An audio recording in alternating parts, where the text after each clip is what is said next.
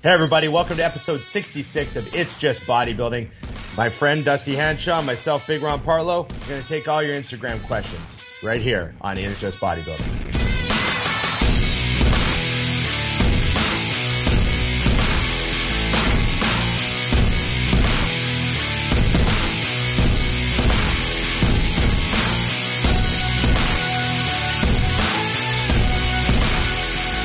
Ba ba ba. Hey everybody, how you doing, Dusty? What's up? living the dream. Just finished meal three, so I'm not going to be freaking out about uh, needing to get off the damn show to eat. So we're good. Have any any blood sugar issues today? Hopefully exactly. not. Exactly. Um, remember, everybody, to like, share, subscribe, comment, and Bell, uh, ring the bell. Ding ding. That'll help the show out. Get the notifications. You know, I know we come out uh, very regularly, but you never know when we're going to come out like with an extra episode, like la- last week and all that stuff. Exactly. What if we You know? fuck you move the date just be- just because? Yeah, or we do a live show all of a sudden. You know, we're starting to We- do things. I like that Just live. That was fun. Yeah, we're going to do that again. So uh, uh, be prepared for that. You know, I I enjoyed it too. You know, I like there's, there's no going back. There's no fucking going back. Ron can't watch them after the fact because he's already done. Screwed. no, yeah, they're they're live ones I can't watch back. Ron. So what's new? Give me give me the update. Oh, let's see what is new here. Things are pretty are pretty normal right now, but I'm I'm a little bit pissed at Hammer Strength. So I'm going to put this right on the air because I'm pissed at them. Um, my stuff was supposed to be in last week, and then it was supposed to get me the tracking numbers, and now I can't even get someone to tell me where the fuck it is. So I'm like, in the mail. is it made? Is it not made? Is it on the way? Is it in your where? Bueller? Bueller? Anybody? Right, right, right, right. Well, you know just how want I am. Answers, Dusty. I just, I'm, I mean, I'm waiting, and that's a lot. I got, we got 12 pieces coming from them. I kind of need to be prepared because I'm Yeah, actually going to go there and, and assist in in placing things, and you know, stressful. So Yeah, Yep. yeah, yeah. expanding the gym. It's getting bigger. Okay, okay. Adding a few thousand square feet soon, so that's exciting. I'm. Uh, are are you like just like his advisor, or are you like? I am nothing. I am nothing. I literally just he asks me stuff, I give him my ideas, and that's it. Yeah, like I that's yeah. why people keep asking me. They're like, "When are you gonna open your gym?" I'm like, "Why the fuck would I open a gym? I have one." and I don't have any of the headaches or responsibilities. Yeah, it's just like it's just bodybuilding. I just show up, I'm there for two hours, and fucking leave. And Ron and Scott have to take care of all the bullshit. It's like this is my life. So yeah, I'm That's it. and I got two Arsenal pieces coming now. He surprised Okay. me. There's a lot going on, dude. There's a lot. Damn. Okay. So I'm excited. okay. Excited for that. I'm What- eating. I was told to uh, grow. I did a little poll, and I put on Yeah, seven pounds that. last week. So that's good. I think they Is it a all week? Is it a weekly poll? Is it a weekly poll? landed. No, no. I just put on seven pounds the first week, but I think they all landed in my chins. I'm like, well, Wow. my head is rounder. The rest looks about the same. Shit. I want you to look stronger. You know, Yeah. a little bit. That, that if when you have like one and a half chins, I'm like, ah, he's inclining 450. He's coming. Yeah, it's valid. it's a very valid point. If I start looking svelte, and it's like, yeah, but he trains like a bitch. I like that too. when Right, you right. Duck your chin down, and you're like, you just see it. It's all I see. Yeah, it's just all neck from the cheekbone right to the pec. People like, right. just a waterfall coming off of my chin. it's so bad. It's it's fantastic. I can't grow the beard back fast enough now to to, to match it. Right, right. See, I'm going the opposite way. I'm trying to get lean enough that no one would expect me to be able to lift anything heavy. Then you're like Right? surprising him. I like that. Yeah, and then I, I might be able to surprise him a little by going like, you know, halfway in on some of the old weights, you know? I saw the I saw the hack squat set or the uh, the the the uh, humbler set the other day. That was nasty. Yeah. I'm putting four plates on that. I know it's not a lot in your world where you have to like weld extra pins and have, you know, hire people to hold plates on top of But things. gravity and- is different in Canada. A lot of people don't know that. well, and I'm I think it's the metric system. Yeah, and I'm I still say that I still say there's nothing harder for tall guys than that humbler, because Oh, yeah. you know everyone's every it's it's one thing to rep out there. I'm hanging in the when you- wheelhouse, dude. when you're up here, like in that that straight out range, that fucking thing is heavy, man. I tell everyone uh, that, that when equipment doesn't fit me right, they should throw it away because I'm literally the definition of an average male. My height, everything. I mean, it should What's fit your me. official height? Five ten. That's like my, okay. my real height. You know, and my hockey still- height was six Yeah. foot. you know. Right, right. My hockey right. height was 220 when I was 210, or weight, I should say. So yeah, you know, So hockey numbers are sort of halfway to professional wrestling numbers. Yeah, you bump yourself up. Now, of course, in bodybuilding, everyone's like, "I'll tell you, I'm like five seven, Yeah, everyone gets shorter in bodybuilding. and I Trying have to 20 pounds. I'm the- five seven, 320. yeah, yeah. Did I did I tell you I, I measured myself like officially at height? that show that we put on? Yeah. So I went through most of my life telling everyone I was six one. And then I had most people telling me back, no, you're taller than that. I'm like, no, I'm six one. I got measured at the doctor because I remember my doctor measured me once. And he's like, you're just under six one. So I went around thinking I was six one for years. And then I don't know if it was just like training, being huge, but I measured myself again, like, you know, I think I was still competing. So it would have been like, you know, six years ago, seven Right. years ago. And I was six foot half inch. You fucking you squished yourself. And I was like, huh. And I was like, well, I guess that's possible. Plus, you do lose a bit of height as you get older, et cetera, right? Right. So I was like, okay, I guess I'm six foot half inch. Plus, there's a margin of error with the doctor and the guy that measured me six foot half. So I'm in there somewhere. Yeah. Then the uh, the other day we put on a show and we had like an official measuring uh, station there for the figure, you know. The one that actually And- comes down. Yeah, yeah. And Oh, so I stood in that. I stood in that, and they checked me, and they did it three times, and I came back at exactly six foot. Whoa. So I don't know again. what happened. Yeah. So I I thought, shit, I gotta buy one of those inversion tables because maybe this is a bad thing. Like maybe I'm just gonna like you know another should half inch. anyways. Yeah. So I bought one. I've been hanging from it, you know, just to like They're awesome, right? Yeah, man. Yeah. And I had that hip injury that I was telling you about that I thought was from riding my bike. Right. like an irritation. Something was set off like crazy in there. Mhm. And I feel like it's helped that a little bit. Like just kind of like, you know, just pull the hip out of the socket for 10 Mhm. minutes and just like let some blood get in. I don't know. Have you ever don't had know. one of those where you uh, where you lean back and the the release is a little aggressive and it almost scares you? It goes popping like, oh fuck, is that okay? I've Yeah, had a few so- of those where I usually can ease into it, and I'm trying to let it to get it to let go just by relaxing and breathing. And every now and then it'll let go so abruptly that I'm like, okay, we're good.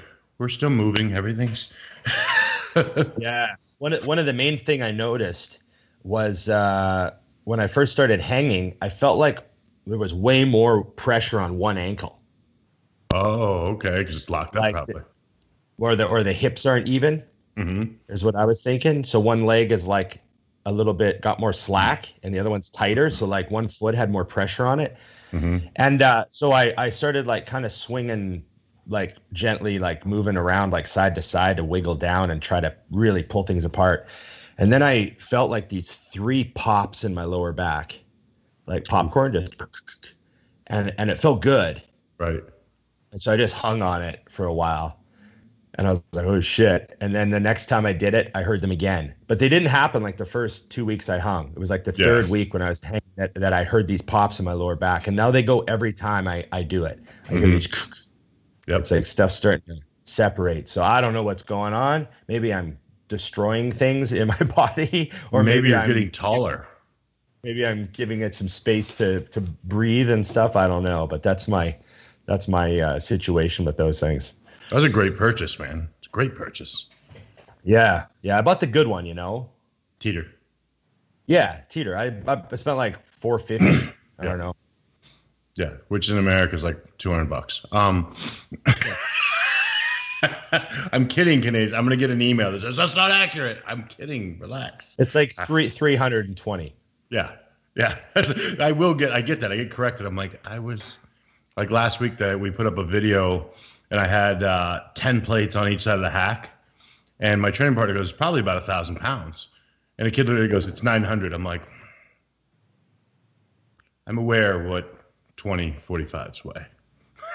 like, re- relax. Simple, simple math. I think he was Yeah, guesstimating that the that the Arsenal hack might have 100 pounds of help on it. right. So, which by the way, I want to segue because this is driving me crazy at the gym. So I've been using, you know, the uh, reverse banded squat or uh, reverse band on the hack squat, Yeah. and I started doing that after Luke talked about it for his knees and everything about I don't know seven, eight, ten months ago, and uh, it helps immensely. I use the smallest one, but I still think it truly takes away like a full plate, like 90 pounds is my guess. Yeah, yeah, like 90 total, like a plate aside. Um, now I'm seeing guys in the gym using like the black thick band, and I'm like, Yeah. you gotta, what do you? I don't even know if you could go down with one plate with that. I don't know if it would go Well, down. yeah, yeah, yeah. People, it, it- so this is the the banding of things. I see this all the time. It's it's one of those things where uh, people jump on it before they understand how to do it, right. um, and they just don't get exactly what they're supposed to be doing. You're supposed to be making the entire rep harder. You're supposed to be taking the easy spot out of the rep, right? Mhm. Um, but now I see people with a big thick black band, like you were saying, Yep. and maybe they're people that could, on a good day, hack squat three plates. Yeah. Now they're using like six plates Mm-hmm. because it literally deloads like hundred, like like a fucking big fat black band on both sides can take hundred pounds a side. Well, it springs you back out of the bottom because it's at its at its strongest point is the bottom. Yeah. So now, so you know how, out. yeah, they don't understand. Like the rep is on a curve. You know, you got the the top of the rep is easy, and then the bottom of the rep is hard. Yeah. and you're trying to flatten the curve so the whole rep is hard. They're actually like almost bending the rep. I don't know what they're doing. What would their curve be? Their curve. Their I curve would totally know like- what you mean by that. I don't know. It's like the it's like the the, the bottom of the rep is so deloaded that it's like nothing, you know. hmm So so yeah, you're supposed to be making like you're just supposed to be making the rep flatter. You know, if we think of how hard the rep is from the bottom to the top, it's supposed to be kind of equally hard throughout. Yeah, And, it does uh, help. yeah, I I- think that that's it's important that guys are because it, it now I push my clients to do it as well because I'm like I thankfully I have inhuman joints because they're so big because I'm not built for bodybuilding. Um, but a good bodybuilder that was doing what I'm doing would probably be a wreck by the time he was my age. So I'm trying to get guys to use the bands like, oh, but my knees don't hurt. I'm like, no, no, no. I don't want them to ever hurt. Let's Right, right. wait getting- until you're fucked up to do this. But yeah, I did catch that the other day. I'm like, damn, that is a waste to put that giant band on two sides of a hack squat. Yeah. like- then then I go over there because we were using it next. I literally helped him take it off and had him. I mean, the kid was watching me put one orange band through that's like that big. yeah yeah and like like for guys like you and even me still i'm still on the bottom end of heavy weights um i think uh, i think a plate aside is about perfect for the hack if you're talking about how much it deloads yeah. Um and then so if you're a smaller person training in say like the three plate range on the hack you'd actually want less band because it's like a ratio of the load so you'd actually Yeah. want like an even thinner band that only took like a half a plate aside hmm you know, that's that's what you kind of want to do. So people don't quite they're they're way over banding, like it's massively deloading, and then you know it's it's it's not exactly the point. Yeah, I think I think most people would get it though because I, I almost want to ask, but it would sound like such a dick thing, which makes me want to do it even more. But hey, would you ever use those black bands on a regular banded uh, bench? Because we have the we have the competition benches that you can band from the bottom. And Oh, trust right, me, so you're, you're not trying to yeah pushing into that bitch. You won't be able to do the bar with one of those Oh, bands yeah. on there. That that's when the thin bands come out. exactly. That's they break out the micro minis. Yeah, the the the, the, the, the one I don't even have ever seen is all of a sudden available because we do we have a some um, we have some guys that use that and there was a guy in there the other day. He's a big ass dude. I don't I don't I mean he's just a big fucking guy. Um, but he's in there doing three plates aside on bench with the purple band also, and I'm like, okay, that's fucking insane. like that's Right, at right. that's at lockout, the hardest point. You know what I mean? Doing Yeah, sets of like six. I was like, damn. I, I couldn't do that. Yeah. Yeah, yeah.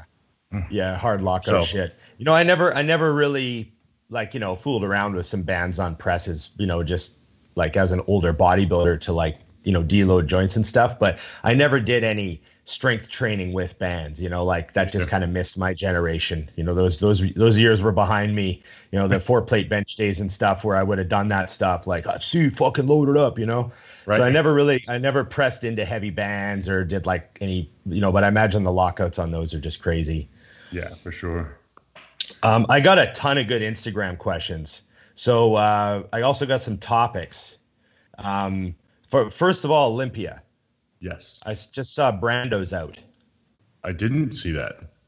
Yeah, just posted Raphael Brandel. How do you say his name? Raphael Brandel. Is that I'll it? accept. I'll accept that because I don't know the answer.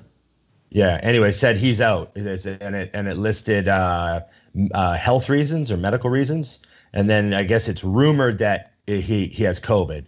Uh, so I don't know like if that's That true or not, or maybe he got hurt or something happened. But uh, yeah, so apparently, according to Instagram, which we all know is infallible, Yeah. um, and something you want to definitely bet your reputation as a podcaster on. yeah. We should definitely um, say for sure he absolutely has COVID and is missing a left toe. Those I two things for sure. More or less because a guy named Steve posted it. right right so you know there's there's so how many guys now is that that are out of the o now we got James. raphael M, randall flex Yep. roden Yeah. That pisses me off. Did Go he- ahead. yeah Um, and who else won't be there now I don't know how many people who who have bailed based on the same reason James did. Um, so I don't know. right just logistics logistics of doing yeah. Yeah. Well, I think it you know makes sense with a lot of them. Is um shit is uh, is Regan qualified for this year? Or I know he just got qualified Yeah. next year, oh but he's Shit. also yeah that's for next year. Yeah, but I he's- think he got it on points, right? Yeah i think that's i think that's that's the thing he got in on points and then he also qualified for next year which is just like such an awesome like Oh, what a great thing to have because Mhm. he's he looked fucking awesome. what a young guy with crazy potential that can have time to actually eat. Yeah, to eat, to grow, and I think the and I think they learned a bunch this year because he kept dieting and just kept getting better and better. Yeah. he looks bigger and harder now than he did the first show. like both, he looks. If somebody were to say he gained weight, obviously I would know that isn't true, but I wouldn't argue based on the way he looks. You know what I'm saying? Right. Yeah. Yeah. he looked wacky. Yeah, I I was stoked for him. yeah. So that's that's. uh I mean, it's it's. I saw a post by Ian today. He was just saying, man, you know, Canada's doing good. We got a whole bunch of pro wins and three guys in the show. I, I, you you know what though it is? I mean, there's a a new. It's not just that they're great bodybuilders, but guys that people know. Just Yeah. think about it. Like you know, in the beginning, I mean, it's it's kind of back to where it was. You had you had Frank, Fouad, and obviously Ben were kind of the the the main three out of Canada for for a decade.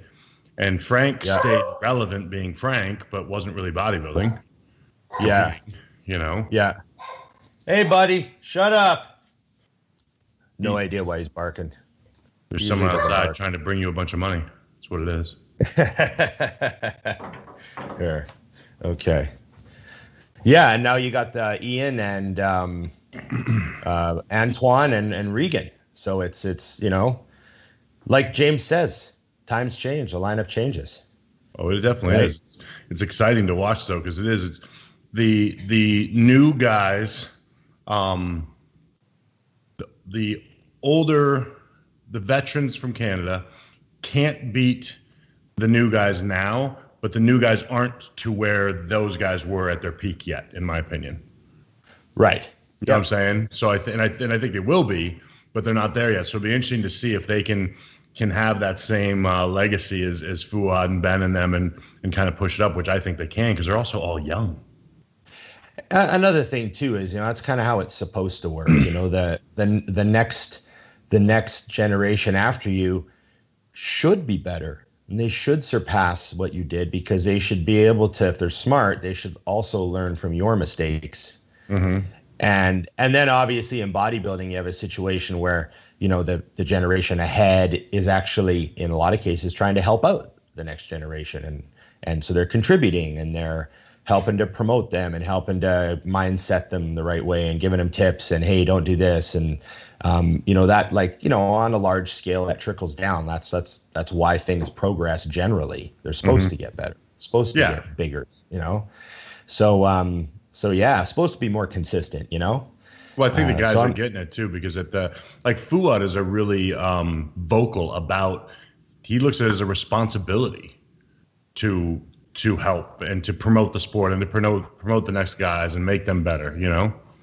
Yeah, which yeah, I mean, I, I totally get it, and then it, it's also too, it's it's a no brainer. Like, uh, you know, Fouad, like us, makes his living from the industry. So, if you want the industry to grow, you should be willing to promote the people that make the industry tick Yep. you know like it's it's a no-brainer so this the you know like fouad's main complaint that i hear and i totally agree with him is like you know some of the older guys that shit on bodybuilding all the time.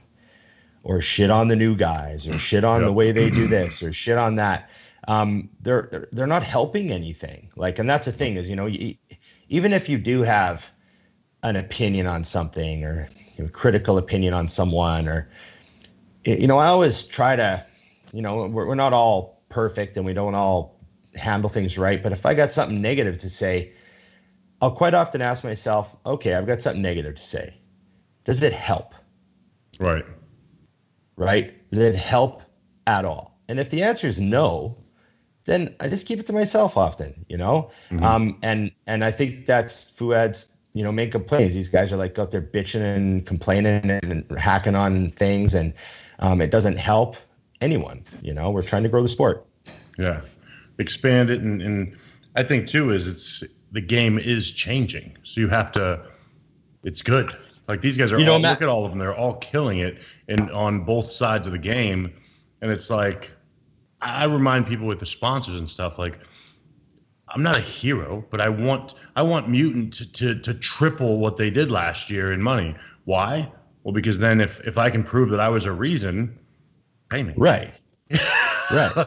I also make, also makes me think of like you know I, I I sat and thought about another like other industries. And I thought of like like rock and roll like the industry of music.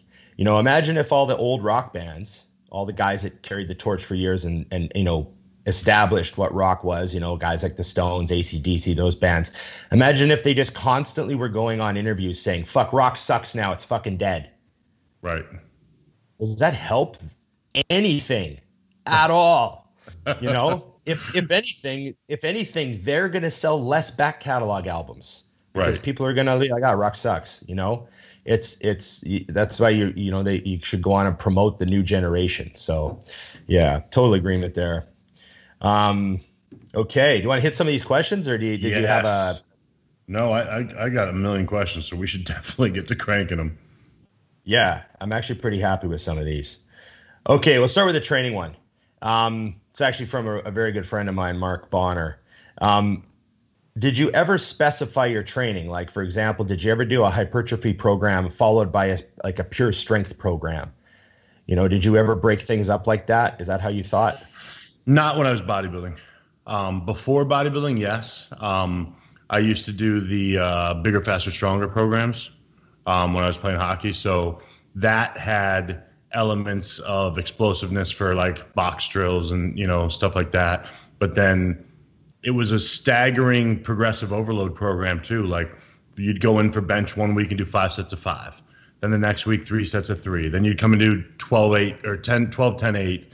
I think the last one was uh, 5, 4, 3, 2, 1. And then you'd start over again and try to, Right. to build up. But that, that one had all of it kind of involved in the same run. But since I've been bodybuilding, no, it's been put on size, take a break, put on size, take a break. Right. Right. know. Yeah, I, I I never did any uh um you know real pure strength program training, but I did put you know strength stuff into my workouts. Like I was actually just talking with with uh, Mark, the guy that asked this question. I was just talking with him the other day about deadlifting, and I, um, uh, you know, because he just pulled 700 at the gym the other day, Nice. um, which was like, yeah, it was awesome. So we were just talking about, and, and I was saying, you know, I, I never did a, a, a, a, you know, a pure single really deadlifting. Mhm. Um, the strongest I ever got was I, there was one stage, I think it was around 2009 when I was working with Chad Mhm. and uh, I did every back workout. I did five sets of five to start, Right. and so it wasn't failure training. It, it was strength based. You know, five sets of five at the same weight, and slowly increase. Like add like a two and a half, and do all five sets with that weight. And you know, you know, maybe the last set you only get three, and then next week you get four. So it's progressive overload, but with you know powerlifter style. Right. And uh, so I did that, and then I would do like four movements of back, like normal hypertrophy style, you know. um, but that was the most strength based I ever did. When I was working with Scott Abel, I um, I did get a, a power program from him once, and it was mm-hmm. all sets of five to seven. Like the whole thing was five to seven reps, super fucking heavy on everything, and it was like a five week rotation or something, and there was different different exercises and stuff, but that it was still meant to like, you know, like I still put weight on, I got bigger. It wasn't like I didn't grow and just got stronger. It wasn't like Yeah. an, an Olympic program or something like that. Yeah, you weren't dropping the negatives or somebody wasn't taking them away. Because, you know, I think that's Yeah. a lot of where people get confused too is if you're doing a if you're doing a strength based, a lot of guys you'll see they'll they'll pop up a deadlift and drop it. Because they're not, they're trying not to put on weight. It's just getting stronger in that same wheelhouse. You know what I mean? Whereas for us, it's Yeah. like you said, if I stand it up, that's great, but the amount of pain that goes into bringing it back down is immense. I, I think way too many people drop their deadlifts. Yep. Like way too many. Like 99% of people who drop their deadlifts don't understand like how many guys I know that are trying to get bigger Mhm. and they're dropping their deadlifts. Yeah. And I'm like, don't drop your deadlifts. Take that negative. Fucking hang off it. You know? Make it make it part of the pain, you know? And um and that's where a lot of, you know, size and thickness is gonna come from. Uh that's my opinion anyways. If if you're trying to get bigger, uh then you should want negatives on all your movements. You shouldn't want to waste any of your negatives. Um, but if your goal is just pure strength for singles, then I, you can drop your deadlifts, I guess. I'm, I don't know. I'm not a scientist, Dusty. you know, sometimes I don't know if I believe that. I think you might be. You know what it is though is I find uh, what's interesting is when I'll post up a, a deadlift video, it's always someone old school that'll answer like because I do touch and go, but it doesn't make a lot of sound when it hits the ground because it's Right. literally a touch. You know what I mean? Yes. Uh, and that's that control of the negative. But for me, it's also what allows me to stay in that groove. I don't know how, Right. whether it's a deadlift, a bench, you see these kids like drop a deadlift and then spring back up again. I'm like, it just feels like something's going to break. Or a bench, forget about it. I'm like, how does your Yeah. sternum take that 225 pound dump that you just Yeah. let fall and then spring up, you know? Like, Yeah. ah, yeah, no, not the best route.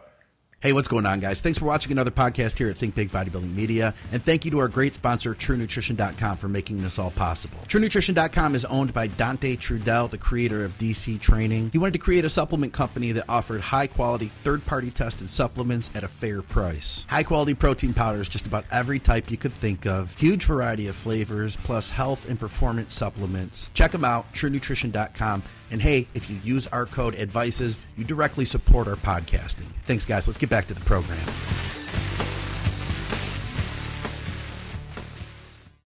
Okay. question. Your turn. Your turn. Okay. Hi. What do you think about transgenders? Just threw it at me. hey, you said it was my turn. It was the first question. Oh, that's a that's a complicated uh, topic. Um, well, I'm I'm one of these people that I believe that you know you can do whatever you want to do, um, and I'll I'll call you whatever you want me to call you, um, but I don't think we should be giving kids puberty blockers. Right. And I don't think we should be buying in to to mental health issues with teenagers that should be solved other ways.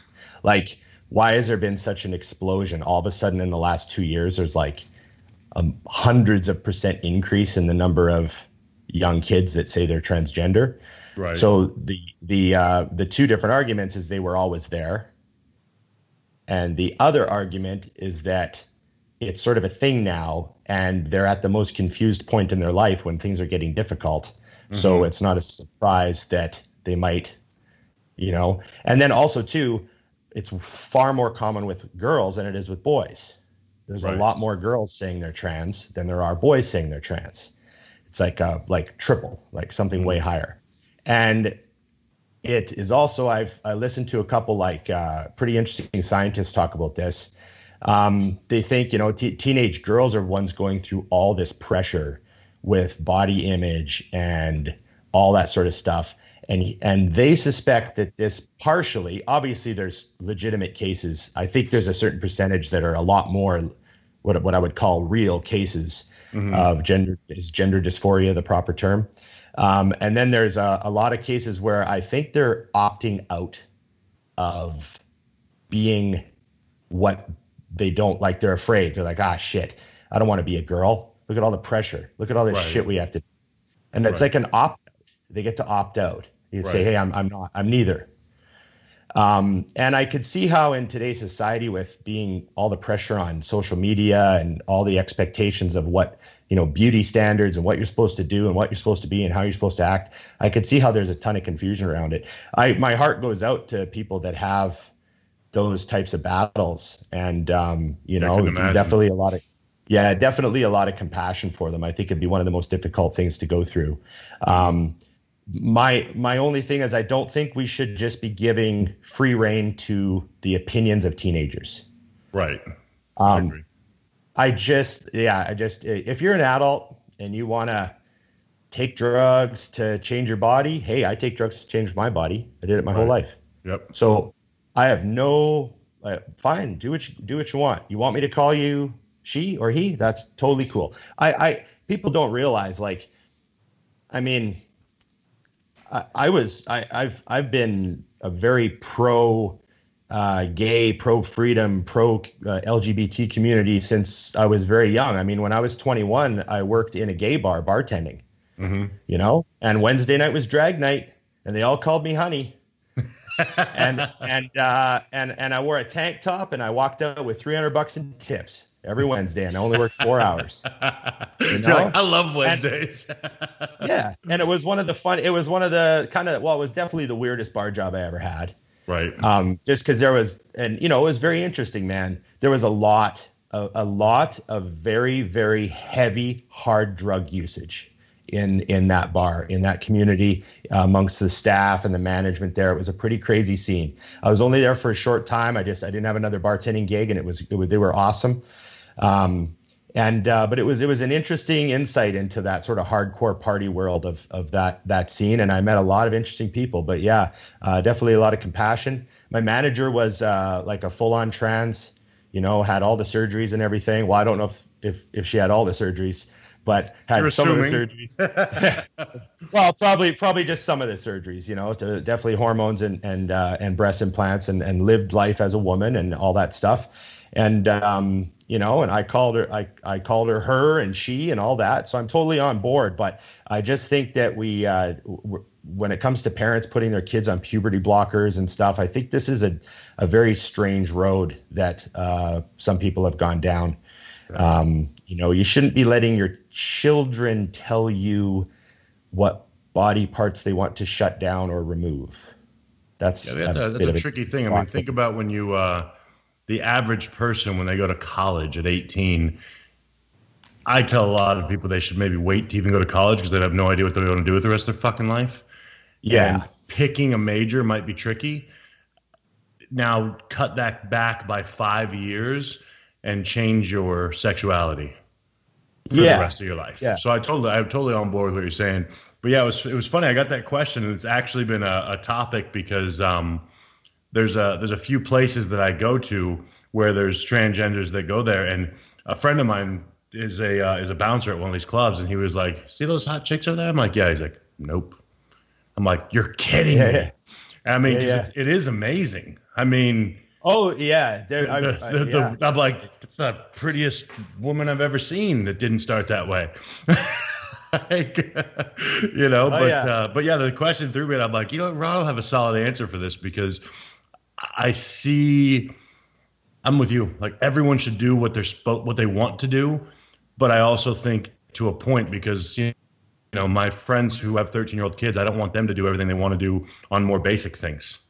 You know, if the Yeah. kid wants to go fishing Yeah. because he'd rather go fishing than do homework, I gotta say no. and this is a hell of a lot more extreme than ditching out on your homework. Yeah, and there's something, um, you know, I think essentially going through puberty uh, to become a man or to become a woman, um, XY or XX, um, It's you. that's sort of one of the, yeah, that's sort of one of the ultimate face reality periods of your life. Like you and you, you know everyone has to go through it. It's like a tunnel you have to walk down, and you don't quite know what's on the other side. Like you could grow a foot during puberty. You know what I mean? Like you could go into puberty five foot two and come out six feet tall, or you could go in five seven and come out five eight. You don't know. Like it's all a bit of a lottery when we go through it. You know, and um, you know we just don't know what lies on the other side. But I think that that's sort of part of developing who we really are, we have to. I think we have to actually, you know, become an adult. I think becoming an adult is is physically and emotionally Right. and mentally and going through all those challenges is very important. And I think that, you know, aside from just the physical stuff like blocking puberty blockers to prevent puberty, mm-hmm. I think you're essentially preventing. You're just den- denying reality. Like you're not letting Right. reality sit in. Like, okay, you, you say you don't want to be, say, a girl, but you're not a woman yet. Right. Go, you need you need to go through this journey. You need to like, like you might be happy on the other side. You might be like, fuck, I, I you know, like by the time you get to the other side, life is going to be different. Right. And that's just how I see puberty. I almost see it like like we all have to go through it. I can't imagine blocking it. Just seems like you're blocking uh, the inevitable, right. um, or something you need to go through, anyways. yeah, like you said, then when you get to the other side, if you're still in that spot, then flip the switch. Yeah, but then they say, "Oh, my body's changed too much." I'm like, I don't know. I just can't see letting young kids. I just don't Yeah. like. like No, I know young you kids are fucking stupid, man. Young kids are fucking stupid. Let's just be honest. Yeah, that's up to Like- like 35 from my experience. Emotional and easily swayed and influenced by your friends. And yeah, did I mention emotional? You know, so you know that's that's the main thing I see. Anyways, good question. I'm glad you Love it, uh, dude. Got, got political enough that I might get hate mail now. Yeah, we're definitely So- getting shot, but uh, hey, it was Yeah, cool, yeah. And, I, and I didn't say anything, so you're fucked. Um. Yeah, you didn't. You didn't give me. Are you just gonna nod and go? Oh, a little bit. Well, you nailed it all. I was like, okay, good job, good job, Rod. Yeah. you you give me the next landmine. Go ahead. Yeah, yeah, yeah. There you go. There you go. Um. Okay. There's a few good training ones here. Oh yeah. Do you? Well, here's one just for prep. Do you ever pull condiments or artificial sweeteners at the end of prep? Uh, I do if I need to. Um, and for me, that's uh, here and there. Like I, I have actually pulled out Splenda before because there's been times when I, I actually noticed some uh, bloating in my stomach, so I pulled it out for a week and it, and it helped. Um, but I most time no, and I've never pulled condiments. Okay. Um, I used to pull all that stuff off of everybody just to kind of be safe. It was kind of like what we did back in the day. Yep. Um, and then I just kind of noticed that a lot of people don't change at all. They still look the same.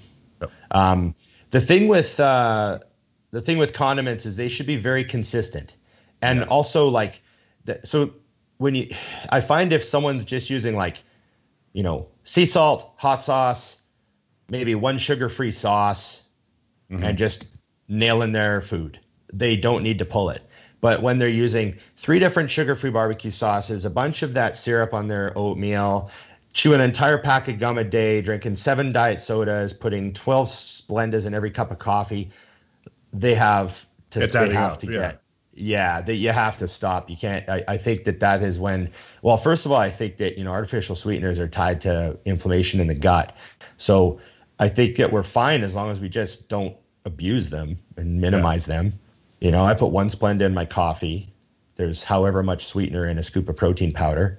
Mm-hmm. Other than that, you know, I don't use much. So, um, you know, sometimes it's just back comes back down to moderation. You know. Yeah. Well, I think, like you said too, it's it's it's making sure that you're consistent because that's how you can, as a coach, that's what you can watch. Like I tell my clients when they're like, "Oh, can I have a little sugar-free syrup or sugar-free ketchup?" Go, go, I'm, like, go. I'm like, "Well, how much?" And be consistent because yeah. what happens is you'll have people that all of a sudden are using a lot more than they had in one one meal. Now they're around six meals. Now they're doing more than they were, and now we're talking calories.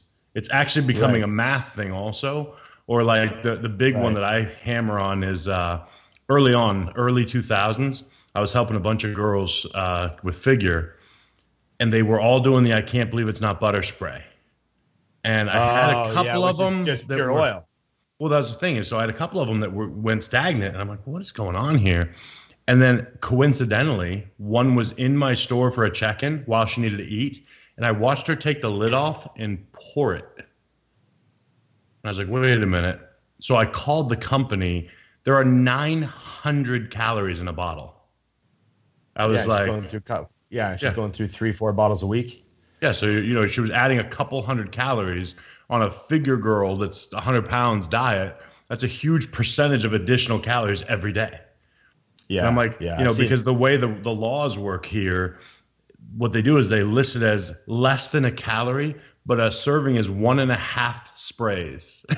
yeah, it's minuscule. the serving size is where they get you. Yeah, they're lying you know? because nobody uses one and a half sprays. I mean, I don't even like butter, and it's like if I'm putting it on a potato, it's fucking ten sprays. like, you know what I'm saying? So yeah. those things people have to look into because I think that we, you want to believe that's okay, but it's like use your head. You're pouring it in. you know. Right.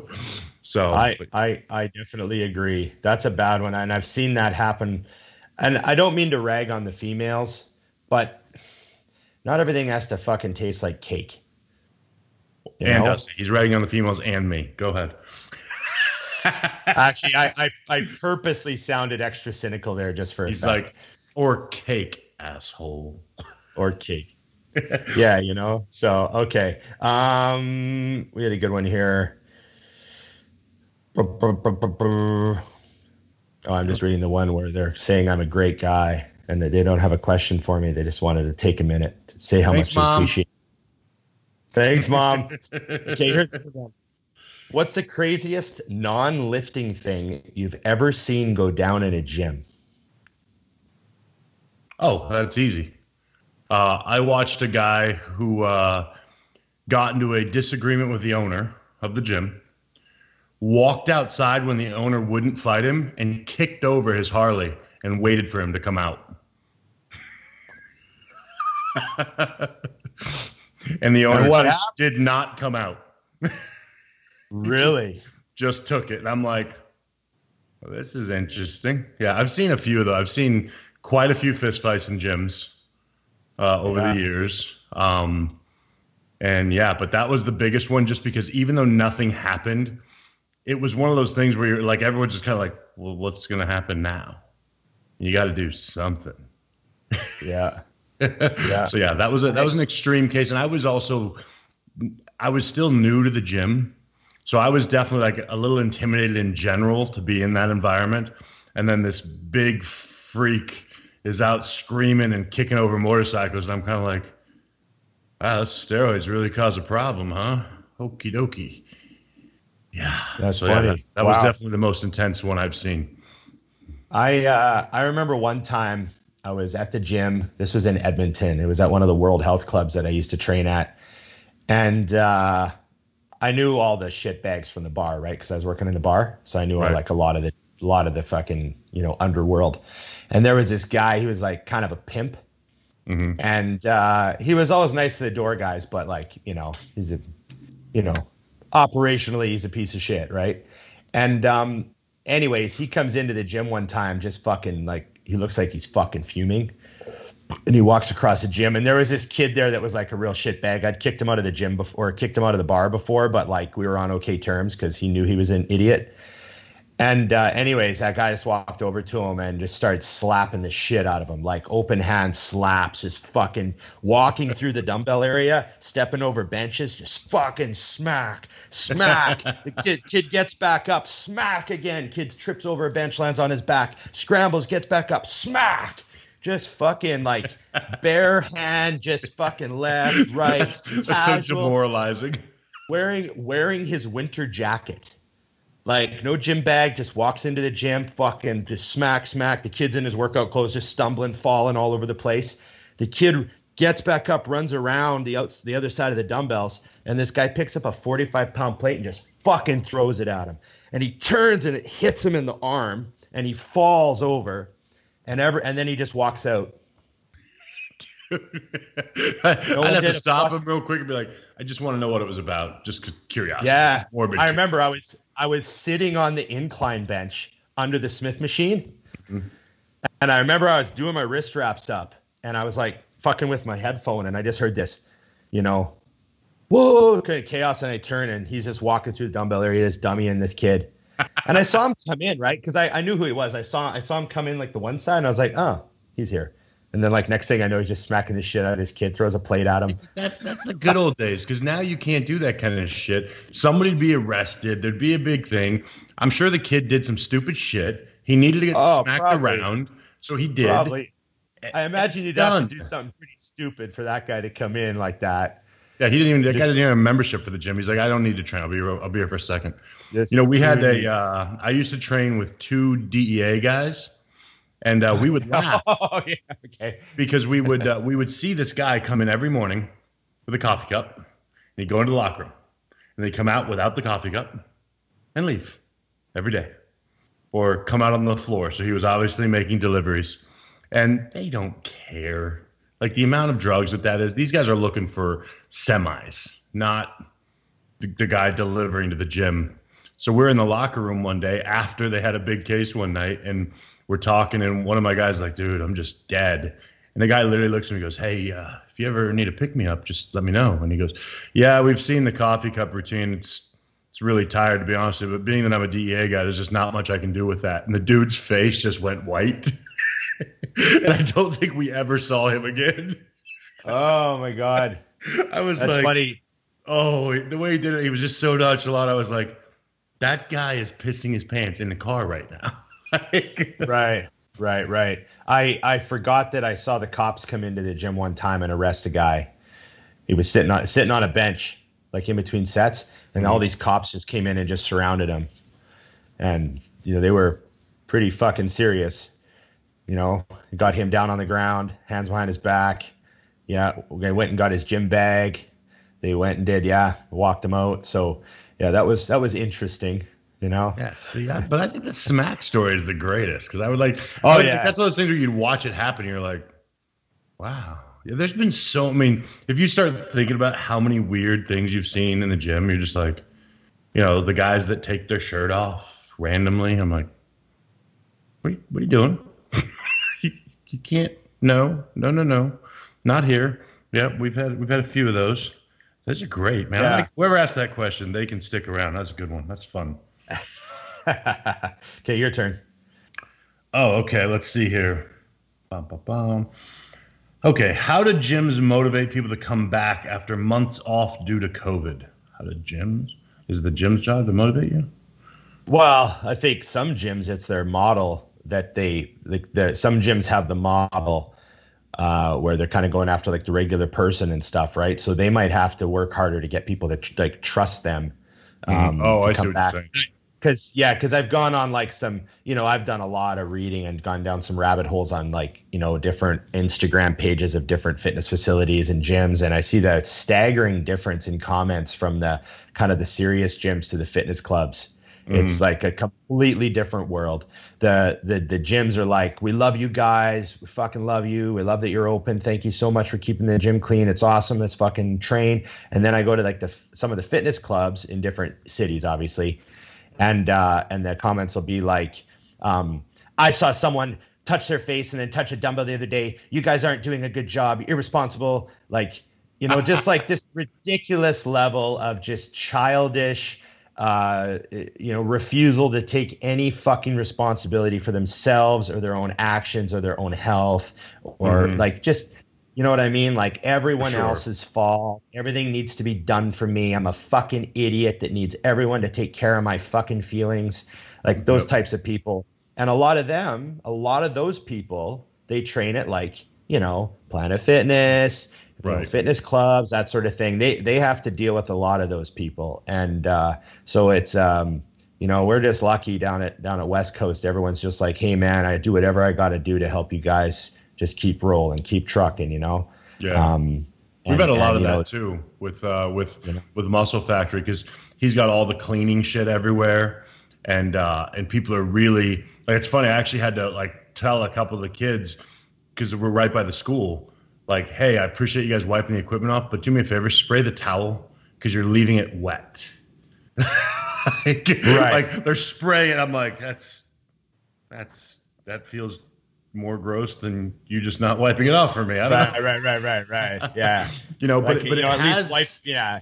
it has it does seem to me though like like you said with these gyms so i think a lot of the uh, big gyms down here are going further and further into trying to do this excellent job are you frozen oh my god you didn't blink Nope. for like a Nope. minute that was amazing Nope. I was just Uh, right in on you you, were you were, zoned so no but uh, a lot of the big gyms here are losing customers to the hardcore gym now because they're putting in so they're they're creating their own rules that don't even exist they're even more stringent than they have to be um, so like lifetime fitness down here i've i actually talked to somebody who's kind of that works there they're at like 30% of what they were before covid but they're Like being membership.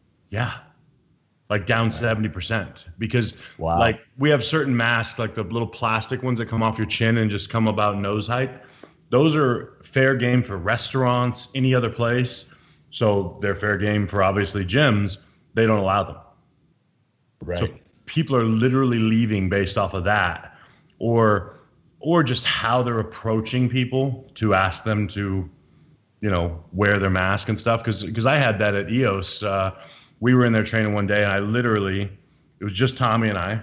I had just taken a drink, and I'm standing there. I had my mask around my chin. I'd be honest, I don't fucking want to wear the thing at all, but whatever. Um, and I literally had a, a 17 year old kid like beeline it to me, and he literally goes, "I'm not going to tell you again to put your mask on." And I looked at him, and I'm like, "Have you been punched in the face before, or is today going to be your first time?" right.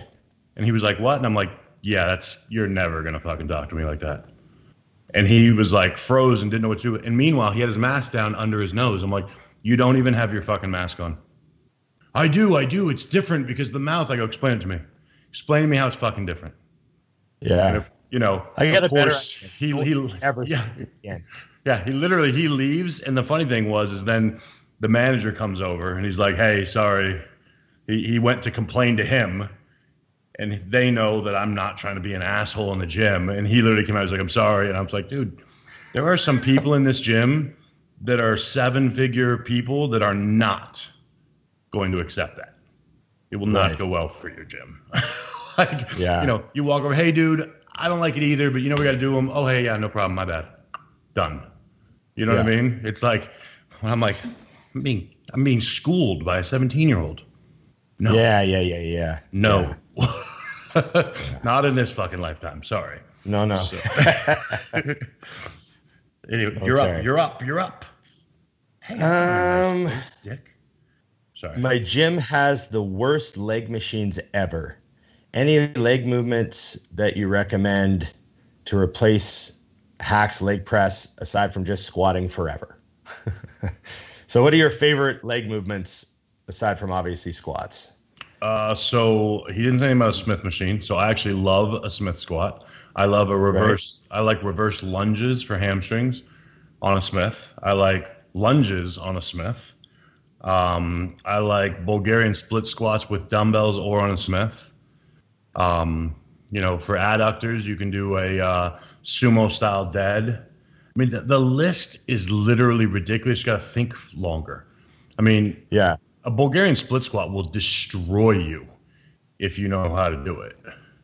You know? Plus, I mean, also squats aren't squats. Like, you know, there's a difference between you know the high putting the bar. low, you know, rear delt squats with a wider stance, you know, pounding out whatever weight you're pounding, and uh, and you know, high bar, heels elevated, feet shoulder width apart, you know, sitting on your quads, trying to stay up. You know, there's all those different things. They're completely different exercises. So, Mm-hmm. and you could go into the squat rack and do three different movements.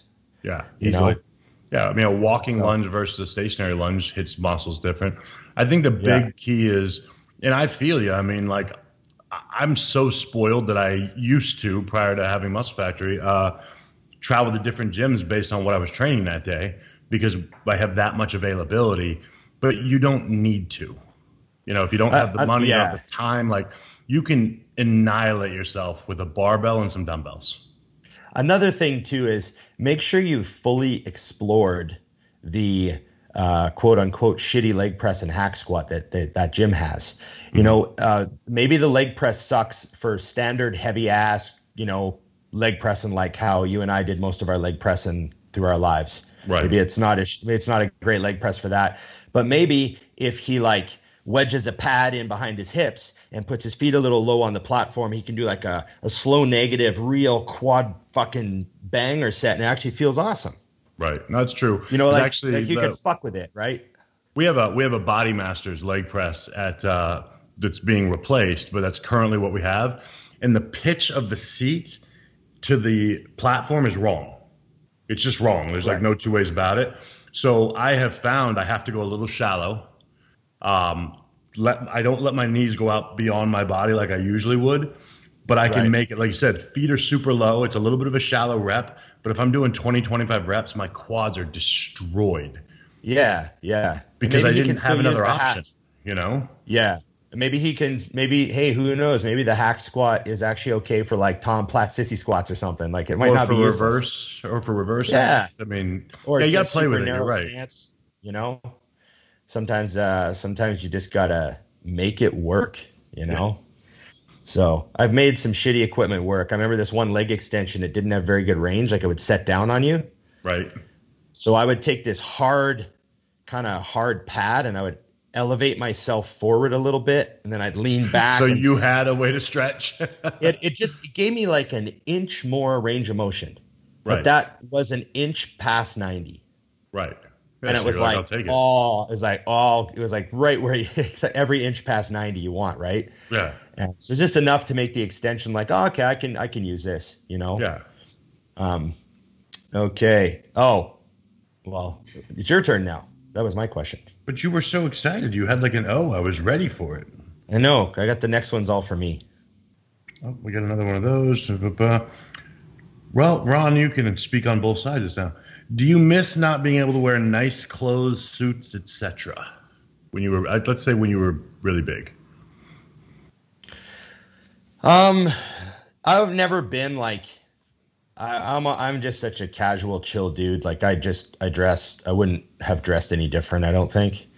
Um, except for like certain times where I, you know, like I remember one time I short notice had to go to a wedding and I didn't have fucking anything. So just like wore this sweater that I had, Right. you know, and I just I. I remember I felt like kind of an idiot because like everyone else had a suit jacket. I wasn't in the wedding; I was just a guest, you know, at the reception. But like everyone else had a suit, and I just had a sweater because I didn't have anything at the point. You know, I was working Right. in the bar, and then I got you know old enough that you know my best friend got married, so I got a suit made. You know, Right. oh, I'm a man now. You know, like you know, finally got a suit made. You know, and then and then you know, uh, you know, I, I would have a couple of shirts.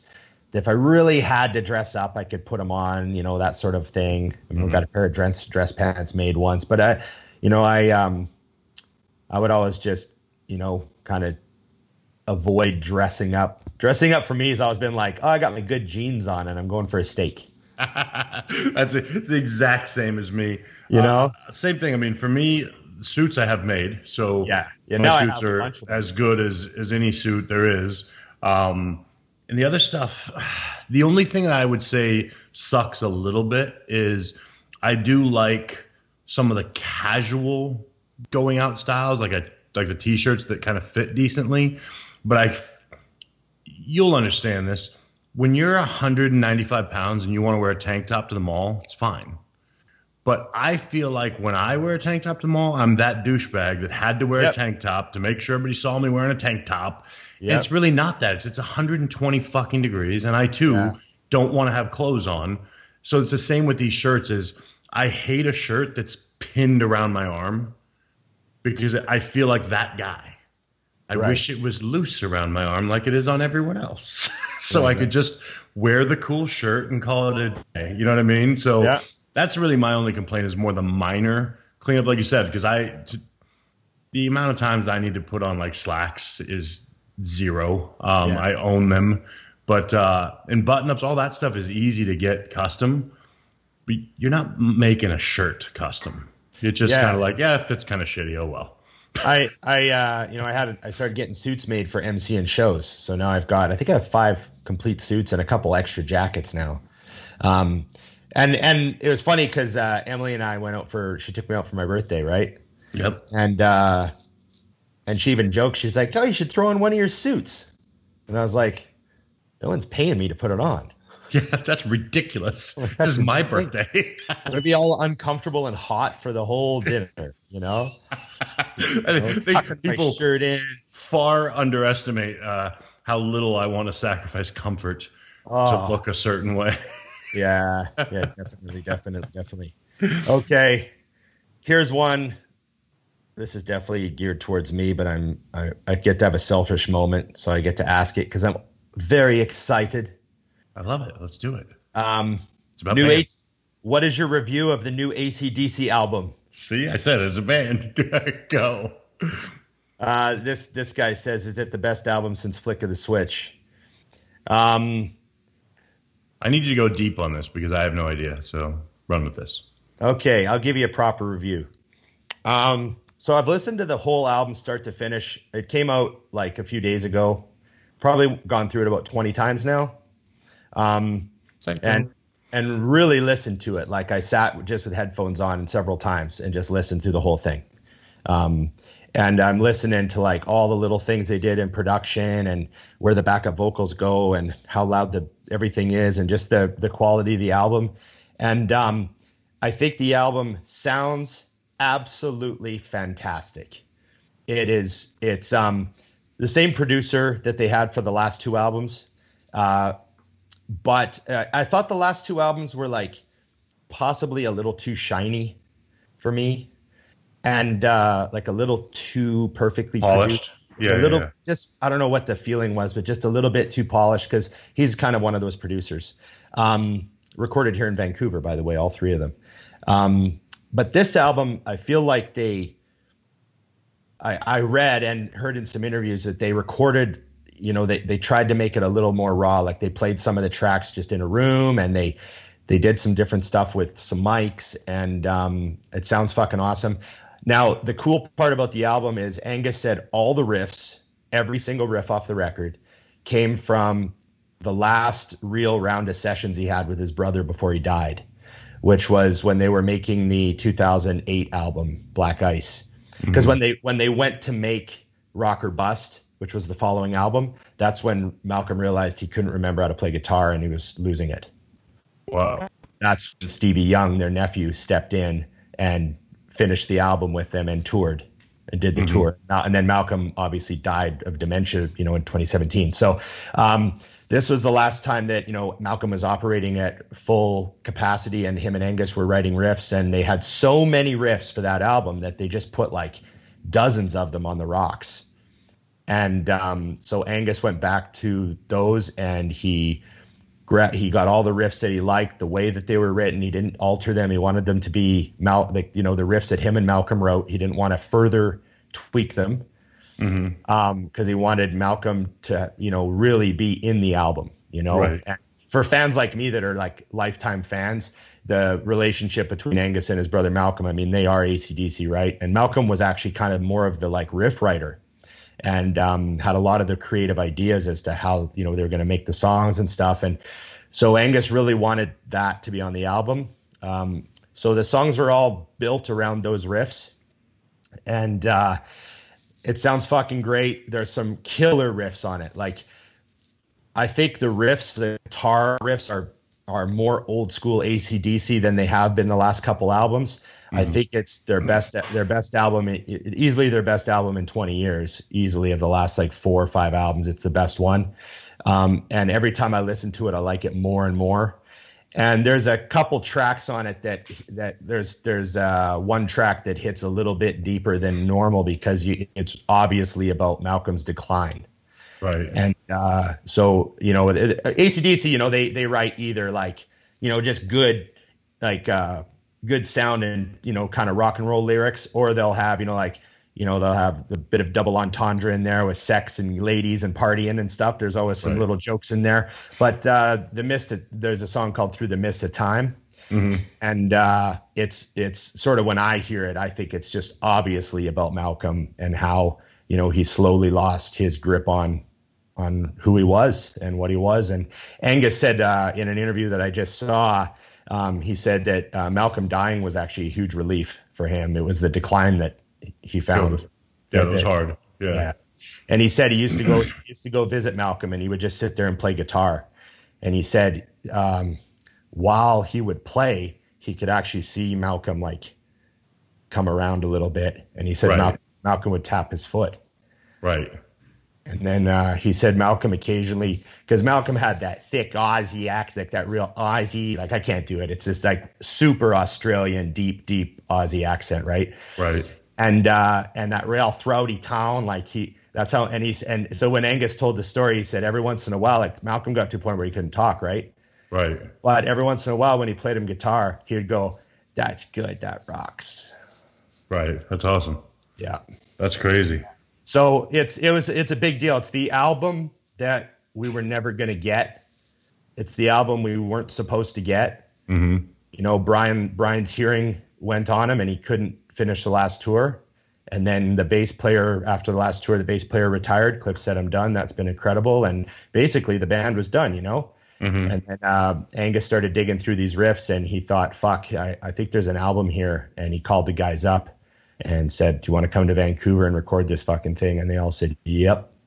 And uh, so Nice. you know, yeah. So and and for those that don't know, like they they really really try to keep Malcolm's sound. So for example, Stevie Young, the nephew who plays rhythm now, he's playing Malcolm's guitar, right? Oh shit. Yeah, like the whole time he toured on the last album, it was he's playing Malcolm's Malcolm's guitar. He's playing his old Gretsch, and uh, he recorded with it on the album. And and the reason they got Stevie is because they said Stevie's the only guy that knew how to play like Malcolm, and he could play every song just like Malcolm. And when he sings back, backup voice, he's got the same he's got the same voice.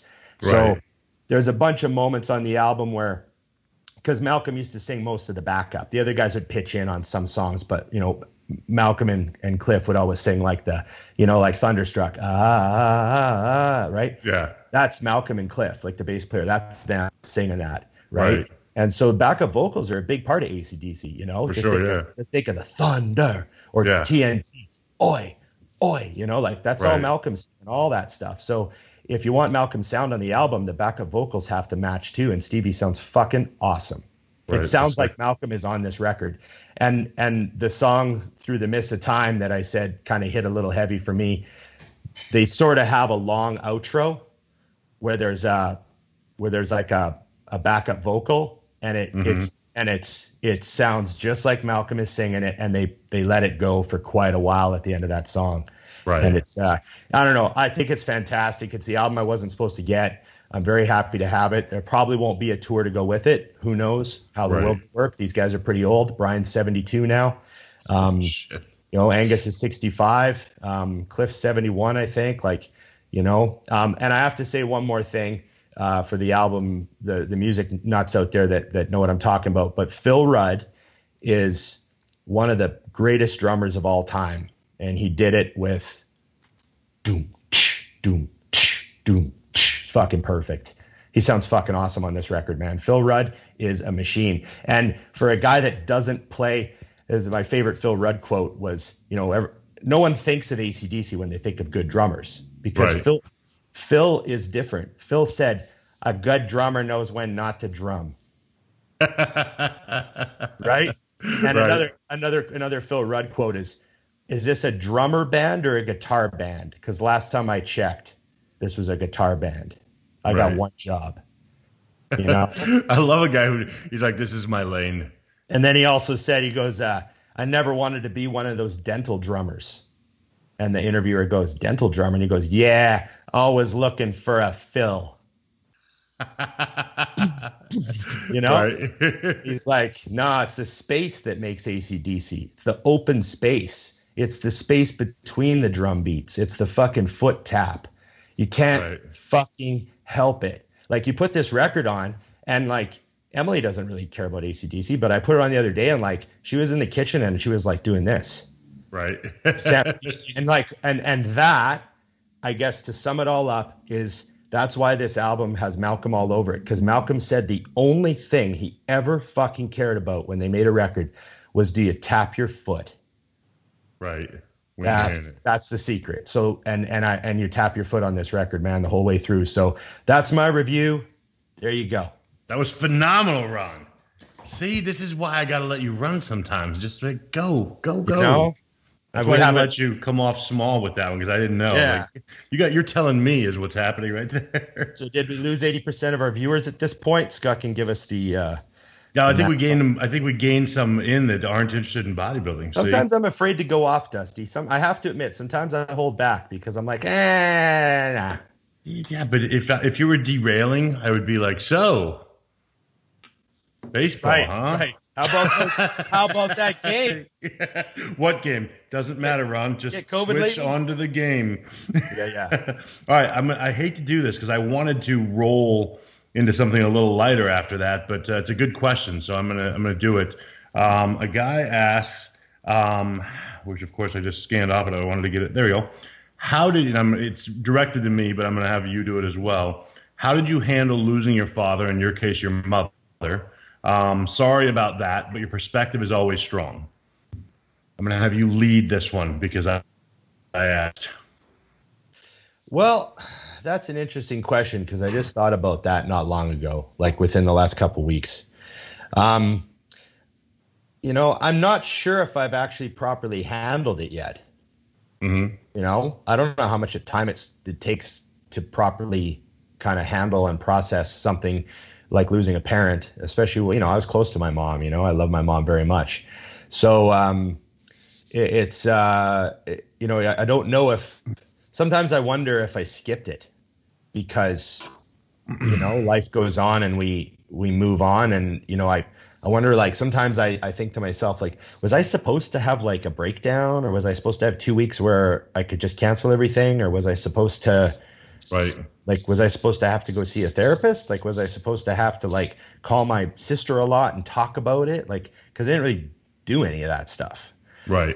and and you know I had moments where I'm like is there something wrong with me? Should I have had to do that stuff? It- Am I fucked up? I mean, yeah. And then and then also the thought like oh maybe it's gonna hit me in like three more months i just been so preoccupied you know there was like a short period of time and then covid hit right. and we've kind of all had a lot going on and maybe you know when life returns to whatever normal is i'm gonna like have like a a sudden realization that you know my mother's no longer there like there's always those kind of like thoughts Mhm.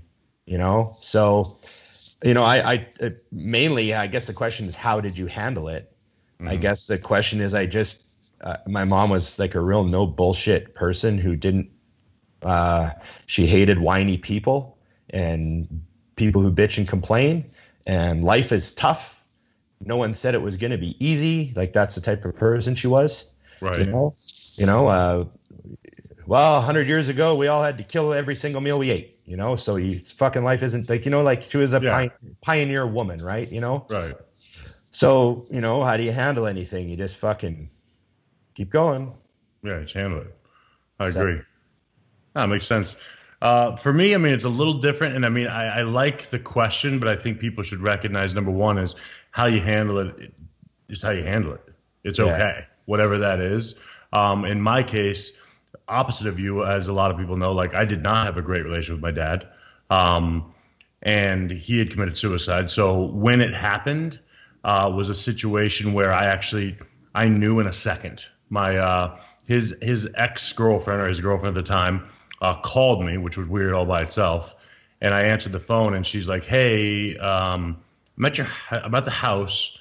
Your dad's motorcycles are all here. His cars are here. Uh, his dog is here, and the door to his office is closed." And I said, "Do not open that door. I'm on the way. Call the cops. Uh, he committed suicide." And she was like, "What?" And I'm like, "You already knew. That's why you called me." Yeah. You know what I mean? I was like, so just whatever.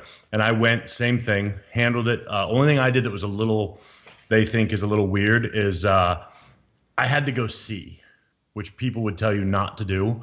Um, that closes doors for me. I have to see things. Right. You be like, okay, finality. that's, yeah. And because I was able to get there first, I was able to do that. Um, and I wouldn't recommend that to 99% of people because it's it's not something you can erase. Um, But it's something I didn't want to erase.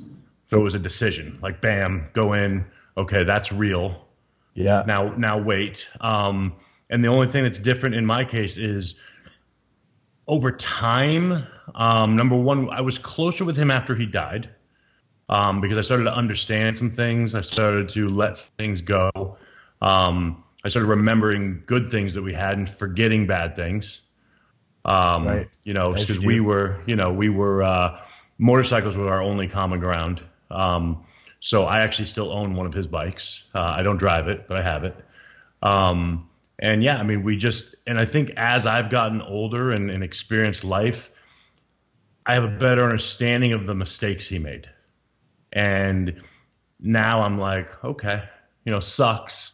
Um, and definitely should have handled that differently, but now I get it. Um, and I also know where he came from. So he had less guidance than I did. I mean, I moved out when I was 16, but I still had parents. Um, he moved out when he was 14 and didn't.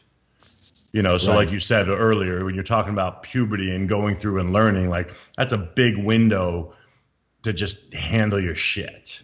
Um, so yeah, I mean, actually, for me, my relationship is stronger now. And for years, I mean, he he died in 2008. Uh, I would get uneasy a few days before every year. Um, and a lot of people don't know this, and it sounds really twisted, but he committed suicide on a date he knew I wouldn't forget. He actually wrote it in his suicide letter. It was on purpose. Um, and I used to get worked up for a few days before, and it was kind of a big deal. And I remember a couple of years ago, I woke up on December 9th and went, oh, that was yesterday. And that was good. It was like, okay, you know, that's done. But I was never, I was the same as you. Like, I remember at the funeral watching people wait. They, I mean, they were just waiting for me to crack. And I could see it. And I'm like, I'm not like putting on a show here. I don't, because I don't have, I have a weird thing with, like, death doesn't freak me out. It doesn't, right? we die. We die. Yeah. In the end, you die. Like uh, how you Yeah. die, I mean, whatever it is, what it is. Um, and I also don't. I know it sounds terrible, but if if you, if it's your time to go and you're a fifty something year old man and you make that choice, do your thing, homie. Like it, it sucks that that's where you're at and that you didn't have someone to help you through. But if you're done, you're done. You know. So yeah, not a not a huge. There was no handling it. I just each day. I mean, the only thing I did was like the night after. I think I made the decision to go get hammered. Like I was like, Right. all right. So I went to a place we used to go. I drank until I needed a ride home, and that was it. Really? yeah. I was like, all right, well, I'm thoroughly fucked and wasted a bunch of money. I guess I'll get out of here. And that was it. So yeah, no, no big thing. I think if, but if someone's dealing with it differently, I mean, like I said at the beginning, my answer is let things roll how they will. And I think in time, even you, Ron, in a year, five years, 10 years, the connection to it changes. And I think your appreciation, and you already had a great relationship, will be even higher because you'll start to see more and more things in your life that were impacted by her raising you. And it's like, fuck, man, I'm glad you did that. You know what I mean? Yeah. Oh, yeah. It's been very interesting because there's been a lot of that already. You know. Right. So it's uh, you know, you definitely losing a parent. Um, I what did I read? I read something about losing your first parent, and then you know, well, for people who are fortunate fortunate enough to have two two parents the whole time, anyways. But Right. apparently, losing your first parent is supposed to be like a certain type of effect, and then Right. when you lose your second parent or your only parent, Yeah. there's like another dramatic sort of change in you that normally happens. You know. Yeah. Which So- makes sense. Yep. All right, you better my- bust out something humorous, bitch. Is this my now? We've went way too deep. Bring us back. um, Should have saved the tranny Who- one. Damn it. who are some of the bodybuilders that didn't go pro, but you always think of them as like amazing bodybuilders and top of their game? Didn't go. Man, well, so because they were kind of before me, but the 90s has just a, a laundry list of guys who, Oh, the '90s, man. Well, uh, I would would have slayed at, at a national show next weekend. yeah, yeah. The first uh, first name I always think of is Edgar Fletcher. Yep. And for those of you that don't know Edgar Fletcher, just Google that name. He just had he just had a crazy physique, man. What a shape and structure, and uh, he was a I think he was a Gold's Venice guy, wasn't he? Edgar Fletcher. I believe But, so, yeah. but man, yeah, he was he was amazing. Just never got the pro card, but that was like the the Tom Prince era with like all those fucking nutty yeah. top level guys in the 90s there. Remember him and Titus battling at USA's, and I think Edgar was third. Like, Yeah, Ed, sort of- Edgar was always like a third to fifth Yeah, guy every yeah. single year. It's like, what are you supposed to do though? I mean, a lot of guys don't understand too. I have a, a, a friend who competed when there was a great bodybuilder who who did the USA's one year with Flex, and he went into the show and he goes, I remember looking at him backstage and going, I don't see what all the hype is about. And he goes, then I watched him put on 20 pounds in front of my eyes when he started pumping up. yeah. He goes, I literally watched him transform as soon as the blood went to his muscle, and he was like, "What the fuck is going on?" yeah, yeah, yeah. But yeah, I know, there's, I I- mean, there's a bunch of guys in that era though that were nuts. I mean, it's harder because you don't really sit back and think of the guys who didn't turn pro, but then I go into even the guys that did but never did anything Yeah, or chose not to do things. You know what I mean? They're like, all right, I'm good, which I think is cool because anymore, the one thing that I don't love about bodybuilding is the first thing people want to do when they decide to compete is turn pro. right. And then the other thing is, is like that they need to make something of it. Like I would be doing what I'm doing now if I worked a normal job and no one was watching because I ju- there's nowhere I would rather be for those two hours a day than at the gym. Nowhere. Right. You know, I don't. I can't imagine what I will do when I just don't want to do this anymore. I'm like, I don't know if I've ever wanted to do anything else this much. like, no one's making me go, and I go all the time. That's weird. Yeah, yeah. that's that's uh, important. I, I saw, you know, I can't remember exactly where it was, but someone was just talking about like there's, two types of bodybuilders. You know, there's those that'll do this if no one was there to see it anyways, Mhm. and there's those that would completely lose a desire to do any of it if there was no one there to see it. Yeah. And uh, you know, it's good to know. It's good to know which one you are ahead of time. You know, it's a lot. It's a lot easier to be disciplined and driven and you know stick to the plan when it's all about you. Yeah. This is just what you love to do. Yeah. Yeah. yeah. Sorry, I, I, I love this. Uh, we don't even need to answer it, but I just love that uh, someone would rather ask us than Google that is pee stored in the balls? Uh,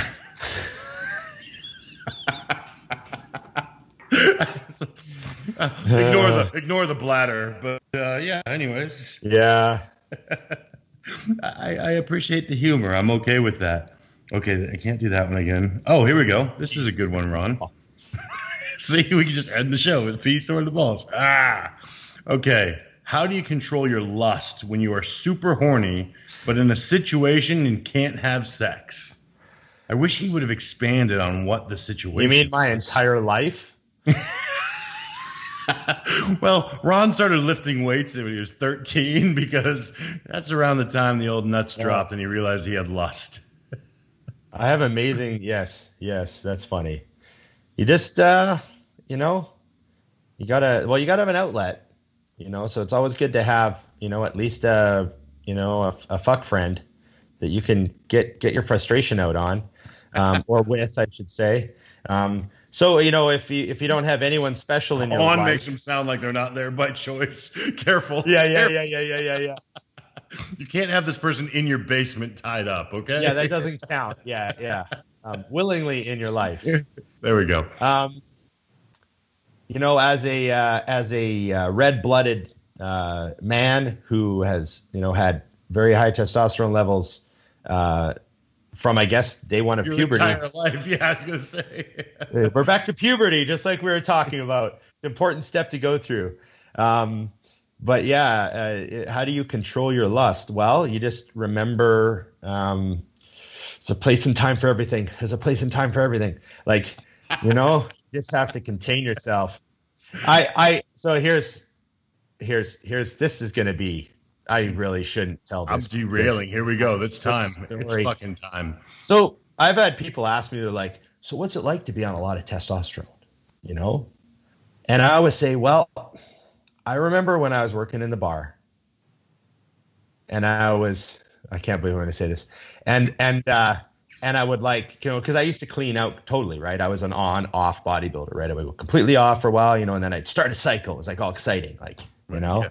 And I remember like when I start my cycle, I could like, I could smell girls.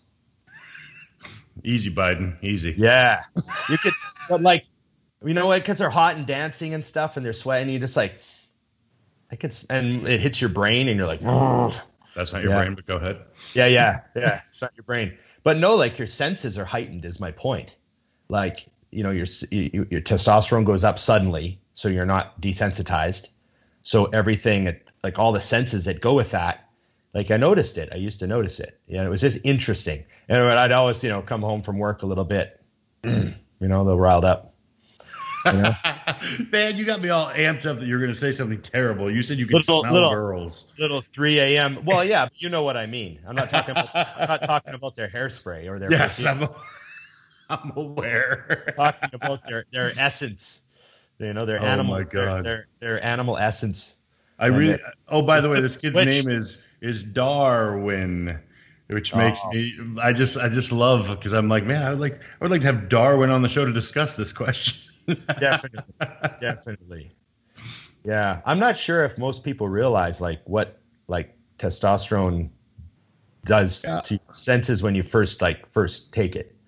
Yeah, no, I always, I've always, I've told women like that I've met along the way. I'm like, you ever had a boyfriend that was like a little too much? Like, yeah, I'm like, I'm five of him.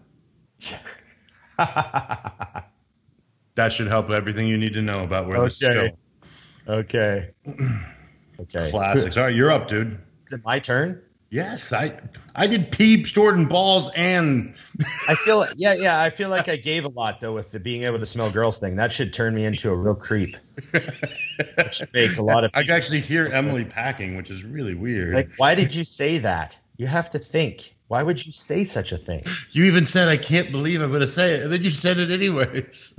Yeah, I know. Okay, we're we're realists here, Dusty. Come on. It's We've valid. all we've all every human has like been too close to somebody and sort of sort of smelt them in like a and been like, oh, they smell like sex. Yeah. Hmm. Interesting. Interesting. you are. I, this episode is never going to end because I'm not letting it. Ron is on fire today. Okay, here's one. Here's one. Um, what can be learned in bodybuilding from powerlifting and strongman? Any correlations or lessons? Absolutely.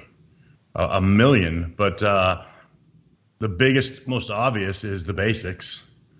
I think in our, in, when you and I started, what did you learn? Squat, bench, deadlift, maybe a clean, and you owned those things. Nowadays, everyone comes in and they want the exact, like, oh, but isn't there a pinky twist at the bottom of this tricep extension? Am I twisting my wrist right? Um, the basics and the consistency are the things. I think also with powerlifting, uh, periodization is taught. I, it's an argument I get into with people all the time. They, they always say, well, how does progressive overload work? Wouldn't you eventually be benching a thousand pounds? Well, no, because it's not a forever up Right. Hill. You know what I mean? It's up and down and up and down and back and forth. And that's what powerlifters do as well. It's what percentage are they at?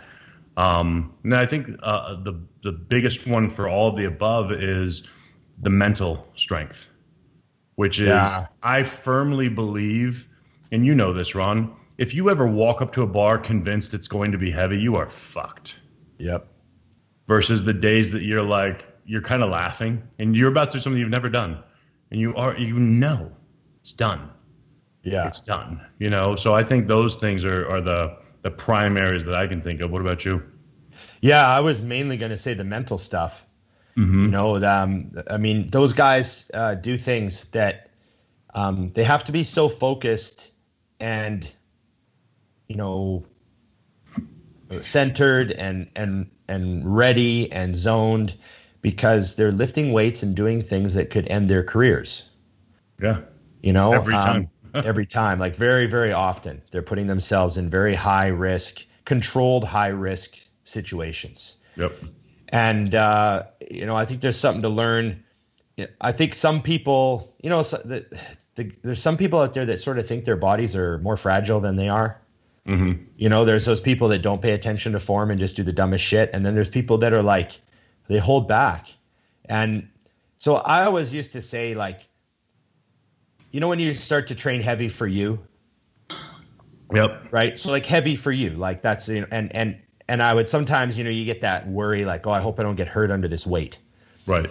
I would tell myself like a lie, but it would sound good and it would like trick my brain, right? Like Mhm. I'd be getting under a bench and be like, fuck, I hope I don't hurt myself. If that if that thought ever creeped into my head, I would push it out by saying, this this weight isn't heavy enough to rip anything. Or those power lifters, those power lifters are moving such massive weights and they're not getting like fuck you and your this is not going to hurt you. This isn't even you're not even nearly strong enough to get hurt under this weight. This is fucking nothing.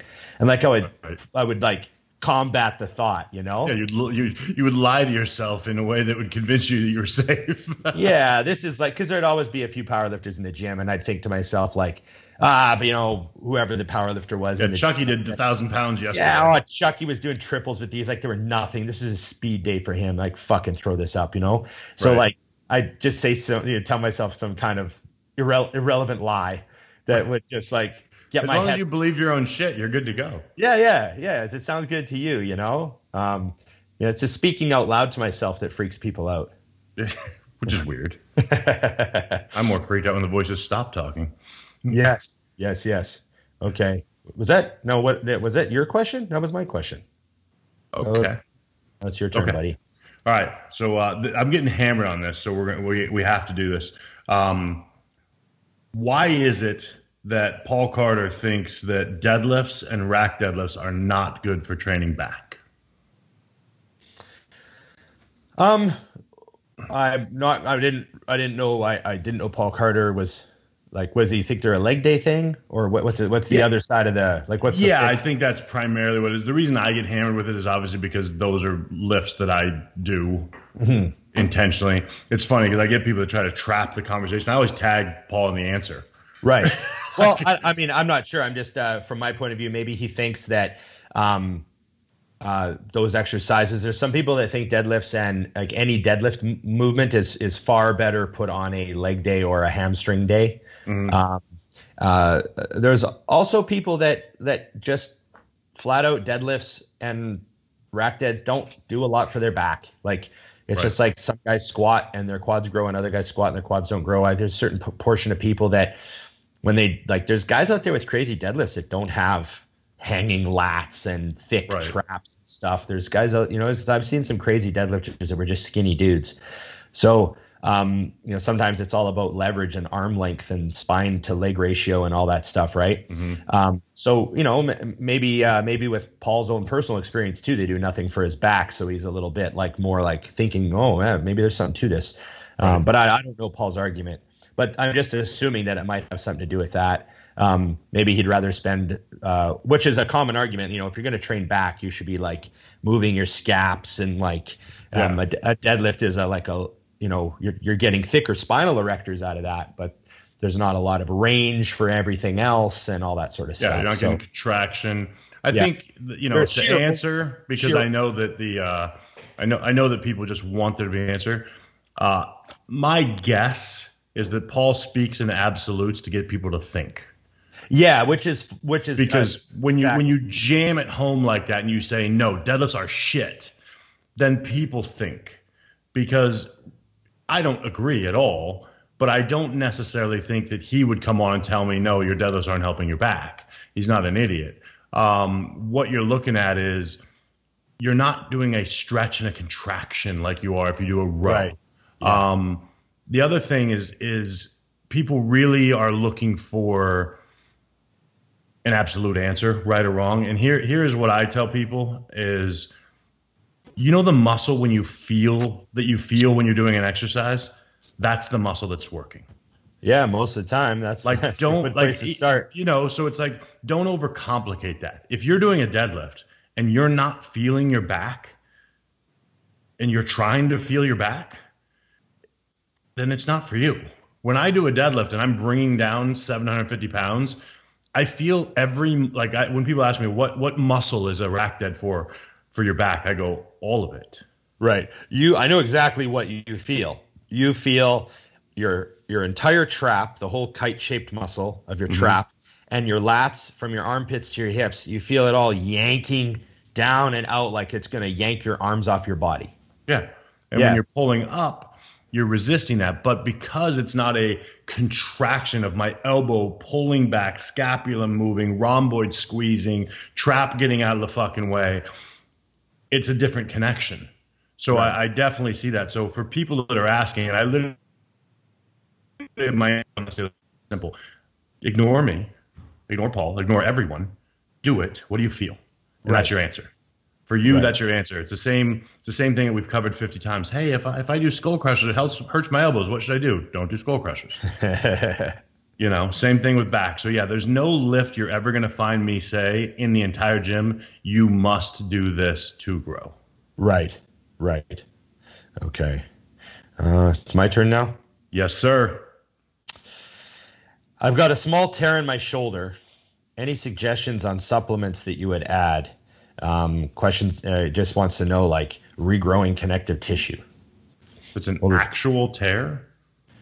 That's, Yes. I mean, I know he said small tear, so I have to reiterate that. When Let's say torn, there's a bit of a tear, yeah. it's torn. I mean, what I would do would be I would go down to my naturopath and I would get injections to fix it. Okay. You know, I mean, it's not cheap, but there are many options that will speed that process up immensely. Uh, I also would do it quickly because look at it like a t-shirt. If I were to clip the very top of this just a little bit and then continue wearing it through normal wear and tear, that will pull easier and easier and tear all the way down the front eventually because it started with that little clip. yeah. If I sew that right now, we're done right. we're back to healthy. So Yeah. my my advice to that person is number one, go, if you if it's truly a tear, if you're not sure, get an MRI. Once you have that, if it truly is a tear, then you're not talking about a supplement. Right. You know, and I mean, I, I, especially shoulder. When someone says the word shoulder, it's a 360 degree moving joint. Don't fuck with it. What what would you recommend? Like, would you if you had an injury, like like when I blew my quad, you know, I I read a whole bunch. I got advice off a few people, including Dante was like a big help. Um, but you know, I started using uh, hydrolyzed collagen, protein, Yep. and stuff like that. Yeah, no, So- those things yeah. are absolute must. I mean, you want to do those Yeah. when you have an injury. I mean, I'd be throwing those in. I mean, all the way down to I don't know why, but people have gotten away from if they have joint issues, glucosamine and CSA. Glucosamine Uh, always. Yeah. You know, let's take it. So you know, if you're taking like, I would go as high as 1,500 milligrams of glucosamine and chondroitin a day in the beginning. Um, that's going to help with moisture, things like that in the joint. Like you said, the collagen is is a is a must. Um, but if you're if it's a true tear and something that could be an issue, if you invest the money into a a good uh, naturopath, it's literally a one and done. You know, it's a thousand dollar one and done. So are you telling them to get like prolotherapy or PRP or something It- injected in that's there? what's tricky. Yeah. the- Yeah, Any yeah. and all the above. So like I've had to go in and just it's interesting. I've gotten Prolo before and then thought I was going in for Prolo for something else just to have them say, no, that's not what we want for this. We want this. Um, you know, so you you definitely need to make sure you've got a reputable um, person. But I have found that literally he has fixed things that eventually would have been surgeries right. you know and for me the money the money and it's not you know don't want to downplay a thousand bucks a lot of money no matter who you are um, but the amount of time i would lose if that became a real injury is is more valuable than the money Yeah. Yep. Okay. I've got one here. Um, he's basically asking like, what's the most budget intra workout you could possibly make? So he just says like creatine, Gatorade powder, salt. You know, what's a good, extremely low budget alternative to taking like an EAA carb mix intra intra workout if you can't afford it? Here's the thing, and this is going to be a terrible answer. If you can't afford it, it's not a necessity. Um, and I don't mean that like in a in a harsh way. I don't take them half the time, and Right. I'll get people to give them to me. Like it's not that important in the grand scheme. Um, I would. I am a huge believer in salt in my training. I'm definitely a big believer in a little bit of carbs. So I mean, hell, have a you know have a regular Kool Aid, small amount mixed with water because you don't want a shit ton of junk in you, and then and throw some salt in it. and You're good to go. Yeah, I would say 20 grams of Gatorade powder or Kool Aid powder, um, and uh, several grinds of sea salt. And you, I would definitely like if if you're looking to at least keep your endurance high and Mhm. your electrolytes balanced and and all that stuff, so you can train long and hard. It really does come down to those two things. Yeah. And uh, I do that in a heartbeat. I remember, hey, I remember the days when we were using dextrose, Yep. and I just go to the, I just go down the wine aisle. Yep. Like two bucks for up. a two pound thing, and two bucks for two pounds of dextrose. Take like you know thirty grams of dextrose, and yeah, uh, remember those days. It, it was it, everyone was using the cheapest carb powder they could get their hands on. You know, and and for the longest time, that's what we believed is Yeah. a carb is a carb, which I still somewhat do um, to to a point. especially in a deficit. If you're in Mm-hmm. a deficit, carbs are like very much treated all equally. But in your super, surplus, I think things start to kind of shift from there. Yeah. Good carbs and bad carbs, depending on how much of a surplus you're in. yeah, that's the that's the magic is how far you took that surplus and also too far. Yeah, make sure. I mean, I, I really, and that's why I'm cautious with guys is I'm a minimalist for my clients. Even like I don't tell my clients you need this intro workout. no, I'm not. It's yeah. I try to. If they say, hey, I'm going to do an intro, what do you think? I'm like, okay, then do this. This is your best bet. But I bet the majority of my clients don't do anything intro workout. Yeah, I give them a real basic intra that I think covers their bases. Mhm. Um, but yeah, yeah, I know what you mean. I've been Okay. I've been very broke as a bodybuilder, and I'm still making great Oh gains. so. fuck yeah, fuck yeah. It's funny. I uh, Emily sent me a text the other day. I was like, "Hey, I'm going to Safeway. Do you need anything?" And and she just started eating tuna again. Like she just started eating tuna again for some reason. She likes it. And uh, it's funny because I haven't bought a can of tuna in a long fucking time. And but I went down the aisle and I was like, ah, white albacore. I remember you. No? That's the thing is you have to admit as much as it's. I remember I when I was when I was super when I was super broke. I remember that the I would choose my protein based on what was on sale. What is the cheapest thing? And I would like math it out. Okay, so when I cook this, how much protein's actually here? Okay, this is the cheapest one. Okay, that's what I'm eating this week. Yeah, yeah, oh for sure. You know, and it's like there's so, there was something to be said about those times when you got that crazy deal and you're like, I'm gonna spring an extra twenty bucks on this.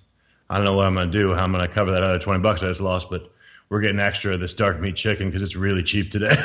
We'll we'll figure it out. exactly. I can walk to work a couple days. It's fine. So I got a I got a deep one for you, Dusty. Oh shit. Here we go. I'm ready. This could go. Damn, how deep are we now? We're we're we're an hour and fifty one into recording. I don't know. This this could be the showstopper. This could All be right, the here we uh, go. this could be the final question if it goes long. Yes, I would lick it. What's your biggest fear? See, this is easy for me, so it's not that deep because I'm Ah. a shallow human.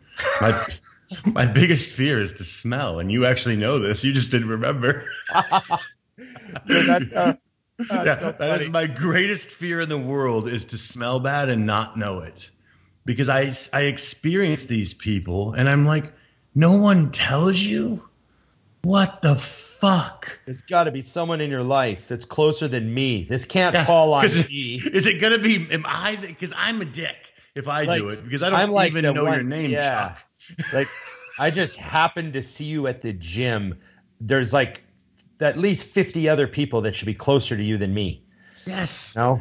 And that's that is, but it truly is because there's certain things that, and I look at that as a responsibility of your friends. Like if I came down to the lobby after a day at the expo, and for some reason we just went, I came down and you looked at me and said, "Bro, you need to shower before we go." I'd be like, "Thank you," and I'd run up and I'd shower and I wouldn't think anything of it. I, I wouldn't would even too. like I'd be like, "Sweet, done." It's like if somebody has shit in their teeth. I'm like, "Hey, you got shit in your teeth."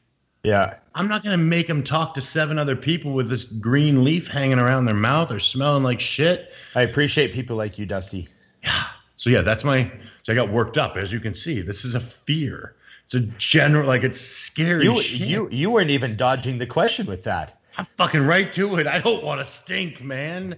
See, I is I, I got a, I, I, I finished in the gym the other day, and a girl who works at the supplement store here, uh, I came out and was like, "Oh, hey, how are you?" She goes, "You smell this good after a workout?" And I'm like, "Yes, I do." Why? Because I'm deathly afraid of the other option. Right. Right. okay. Well, so So now, now let's get in the let's get in the deep end of the pool. Now that we've left a- the shallow end. I had end. a, I had a, I had a deep philosophical life reflection answer. And I went with stink. And then he comes up with, "Oh, I don't have deodorant. That's my biggest fear. I need a dry shirt and deodorant." That basically solves your problem. My entire life is fine if I have A can, of, can of Axe and another T-shirt in my Jeep. Yeah, I, I, I would say so. I, I really feel you on that. I'm more I'm more paranoid about bad breath. Oof, So all all the feelings you have about smelling, I would I would reflect those on bad breath and and I'm very like self. I was like, okay, I'd have a mint. I gotta like, and you know if uh like if I'm sitting in the back eating and someone's like, oh Ron, someone wants to talk to you. I'm like, oh fuck, like drink a bunch of water and like have some diet coke swishing and it around. Okay, check my teeth. Okay, good. And I come out of the office and come around like, hey, how's it going? You know, like, um, I just yeah, I'm kind of paranoid about that. The whole like eating and seeing people thing. Like, I want to eat separate. I don't want to like be eating while I'm doing business right. because you never know like if how you're looking and what your situation is, you know. So, but that's that's the shallow answer that I'm gonna give. Because I brought it. You're all. We have nine minutes. I'm like, I need 36 seconds. But, uh, we're really gonna connect with people on this deep. I bet I bet people are gonna hear our answers and they're gonna contemplate their own existence. Hey, no, you know we're gonna we're gonna have some Listerine sales. People are gonna stop buying deodorant and go to antiperspirant like they should be doing in the I first know, place. I know. So so here's the deal. My real answer, because I had this ready, and I'm gonna I'm gonna give it to the show because I you know Because it fucking needs you today. Well, no, I, yeah, it needs it bad. No, I just uh, I had it all ready. You know, I had saw this question. I thought, huh. he went deep. I went with stink. So And when I you're done with your answer, my answer will not change. Go. I was thinking about that conversation that we had the other night on on Instagram. We were doing a little chat ski there Oh yes. midnight, and and and I I think that one of the fears I always had in the back of my head was I was always the type of guy that got along with everybody. Mhm. You know what I mean? I was got along with everybody. You know, I had a couple different groups of friends in high school. I had my main group, and then I had like these other. You know, I was friends with a lot of people, and I've always kind of gotten along with everyone. And and my whole life, everyone's always told me like, "Oh, hey, you know, you're you're a nice guy. You know, Ron's a nice guy." Like, you know, you hear stuff about yourself like Dusty's a fucking prick. Like, you just like you learn to accept it I accept that And- long ago. you know and uh but i was always told like oh you're you know you're a nice guy you're easy to deal with you're chill you know that sort of thing so i think that sort of created as i grew up that created a bit of like a a, a bit of a, a worry in my head i was like fuck i want to i have to be careful that i don't become someone that everyone likes and no no one respects. respects and that's always been a fear of mine is that i'm going to be liked but not respected right. because that's something you hear like you know you hear it like i don't know where you first hear it but you know you might hear like an inspirational speech like you know i never cared about whether they liked me i just needed to be respected you know and like you'd hear that sort of thing and for some reason that got into my head Right. and it's always like a fear of mine so if i ever found myself in a situation where where you know i felt like everyone liked me i would always start to worry fuck i wonder if they respect me right. Do I have that too? yeah, because that was always I always for some reason I sort of drew like you can't have both. Right, which is wrong, but yeah. which is wrong. Yeah, it's wrong. Like you can have both, but just in my head there was always that worry, like, oh fuck, you sure you got both? Right. Or you just have one? Because if all these people just like you and think you're a good guy, but they don't respect you, then you're doing something fucking wrong. Right. I agree. But So- yeah, I, I could see how that could jump in your mind, but it's definitely a factor. I think the big key that makes it obvious in anyone's cases, not even just yours specifically, is when people will bring a problem to you of any sort, then you're respected. Right. So within the industry, within the because something as basic as and, and I get people that ask me and I literally will send them to you. Like they'll say, What is the best leg whatever that I need to have for my gym? I'm like, Oh, message wrong. Like because that is one of those things where I mean I can answer, but if you've earned respect in any way, and I know that's a very vanilla way. Right, But that right. those are in, in, in on our industry, those are the things that matter. You know, same thing as Chris calls me and you and Jose on the regular to talk about a show because he respects your vision of the sport. You know what I mean? right. So I, Yeah. I I bring a lot of things back to if someone will ask you questions or your Yeah. opinion. I guess that's a good way to look at it. That's a good base to to sort of come from for that stuff anyways. Mm-hmm. I think a lot of people deal with that one, Oh yeah, I think so too. you know? Much like me, and uh, they just don't give a shit. But yeah, a lot of people do.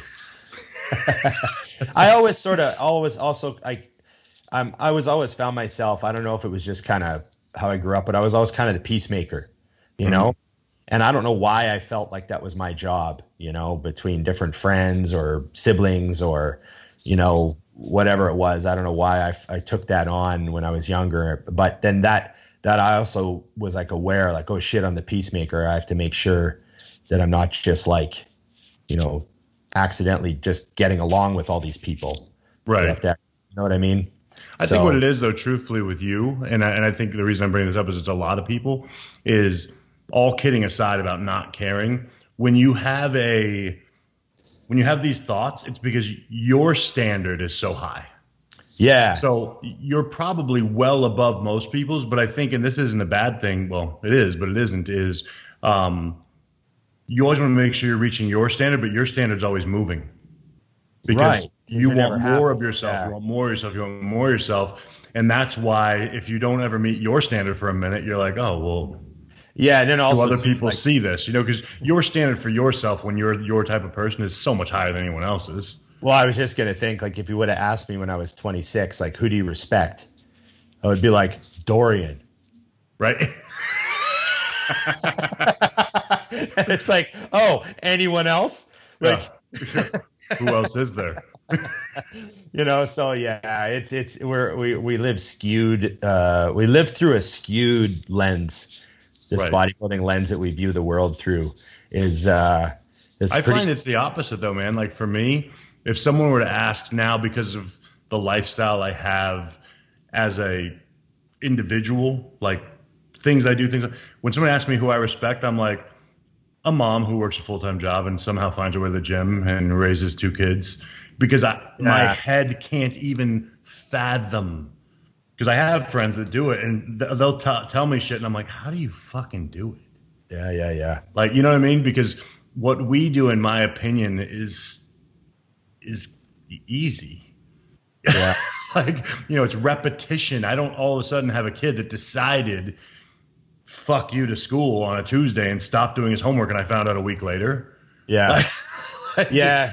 And I also I also find myself kind of like giving that nod, like that respect nod. You know, the I see the guys at the gym that work construction all day, And then come to the gym. and then they come to the gym and squat four plates for reps, Mhm. and they've been like walking on a roof for ten hours or fucking you know running wire through a some you know what I mean? Like they've been doing Yeah, these working. labor jobs, working fucking real jobs. You know, they got fucking scars all over their hands, and they come into the gym and they fucking get right to work, man. And it's like, fuck, haven't you had enough work? you worked all day. And I, I, I have a lot of respect for guys that work those types of jobs and, and, and, you know, get their training in and don't fucking complain about shit. You know, it's just, I think it's awesome. Well, that's what I mean is people have the reverse thing. So they look at someone like you, me, and say, man, how do they do it? Because they're so disciplined in that.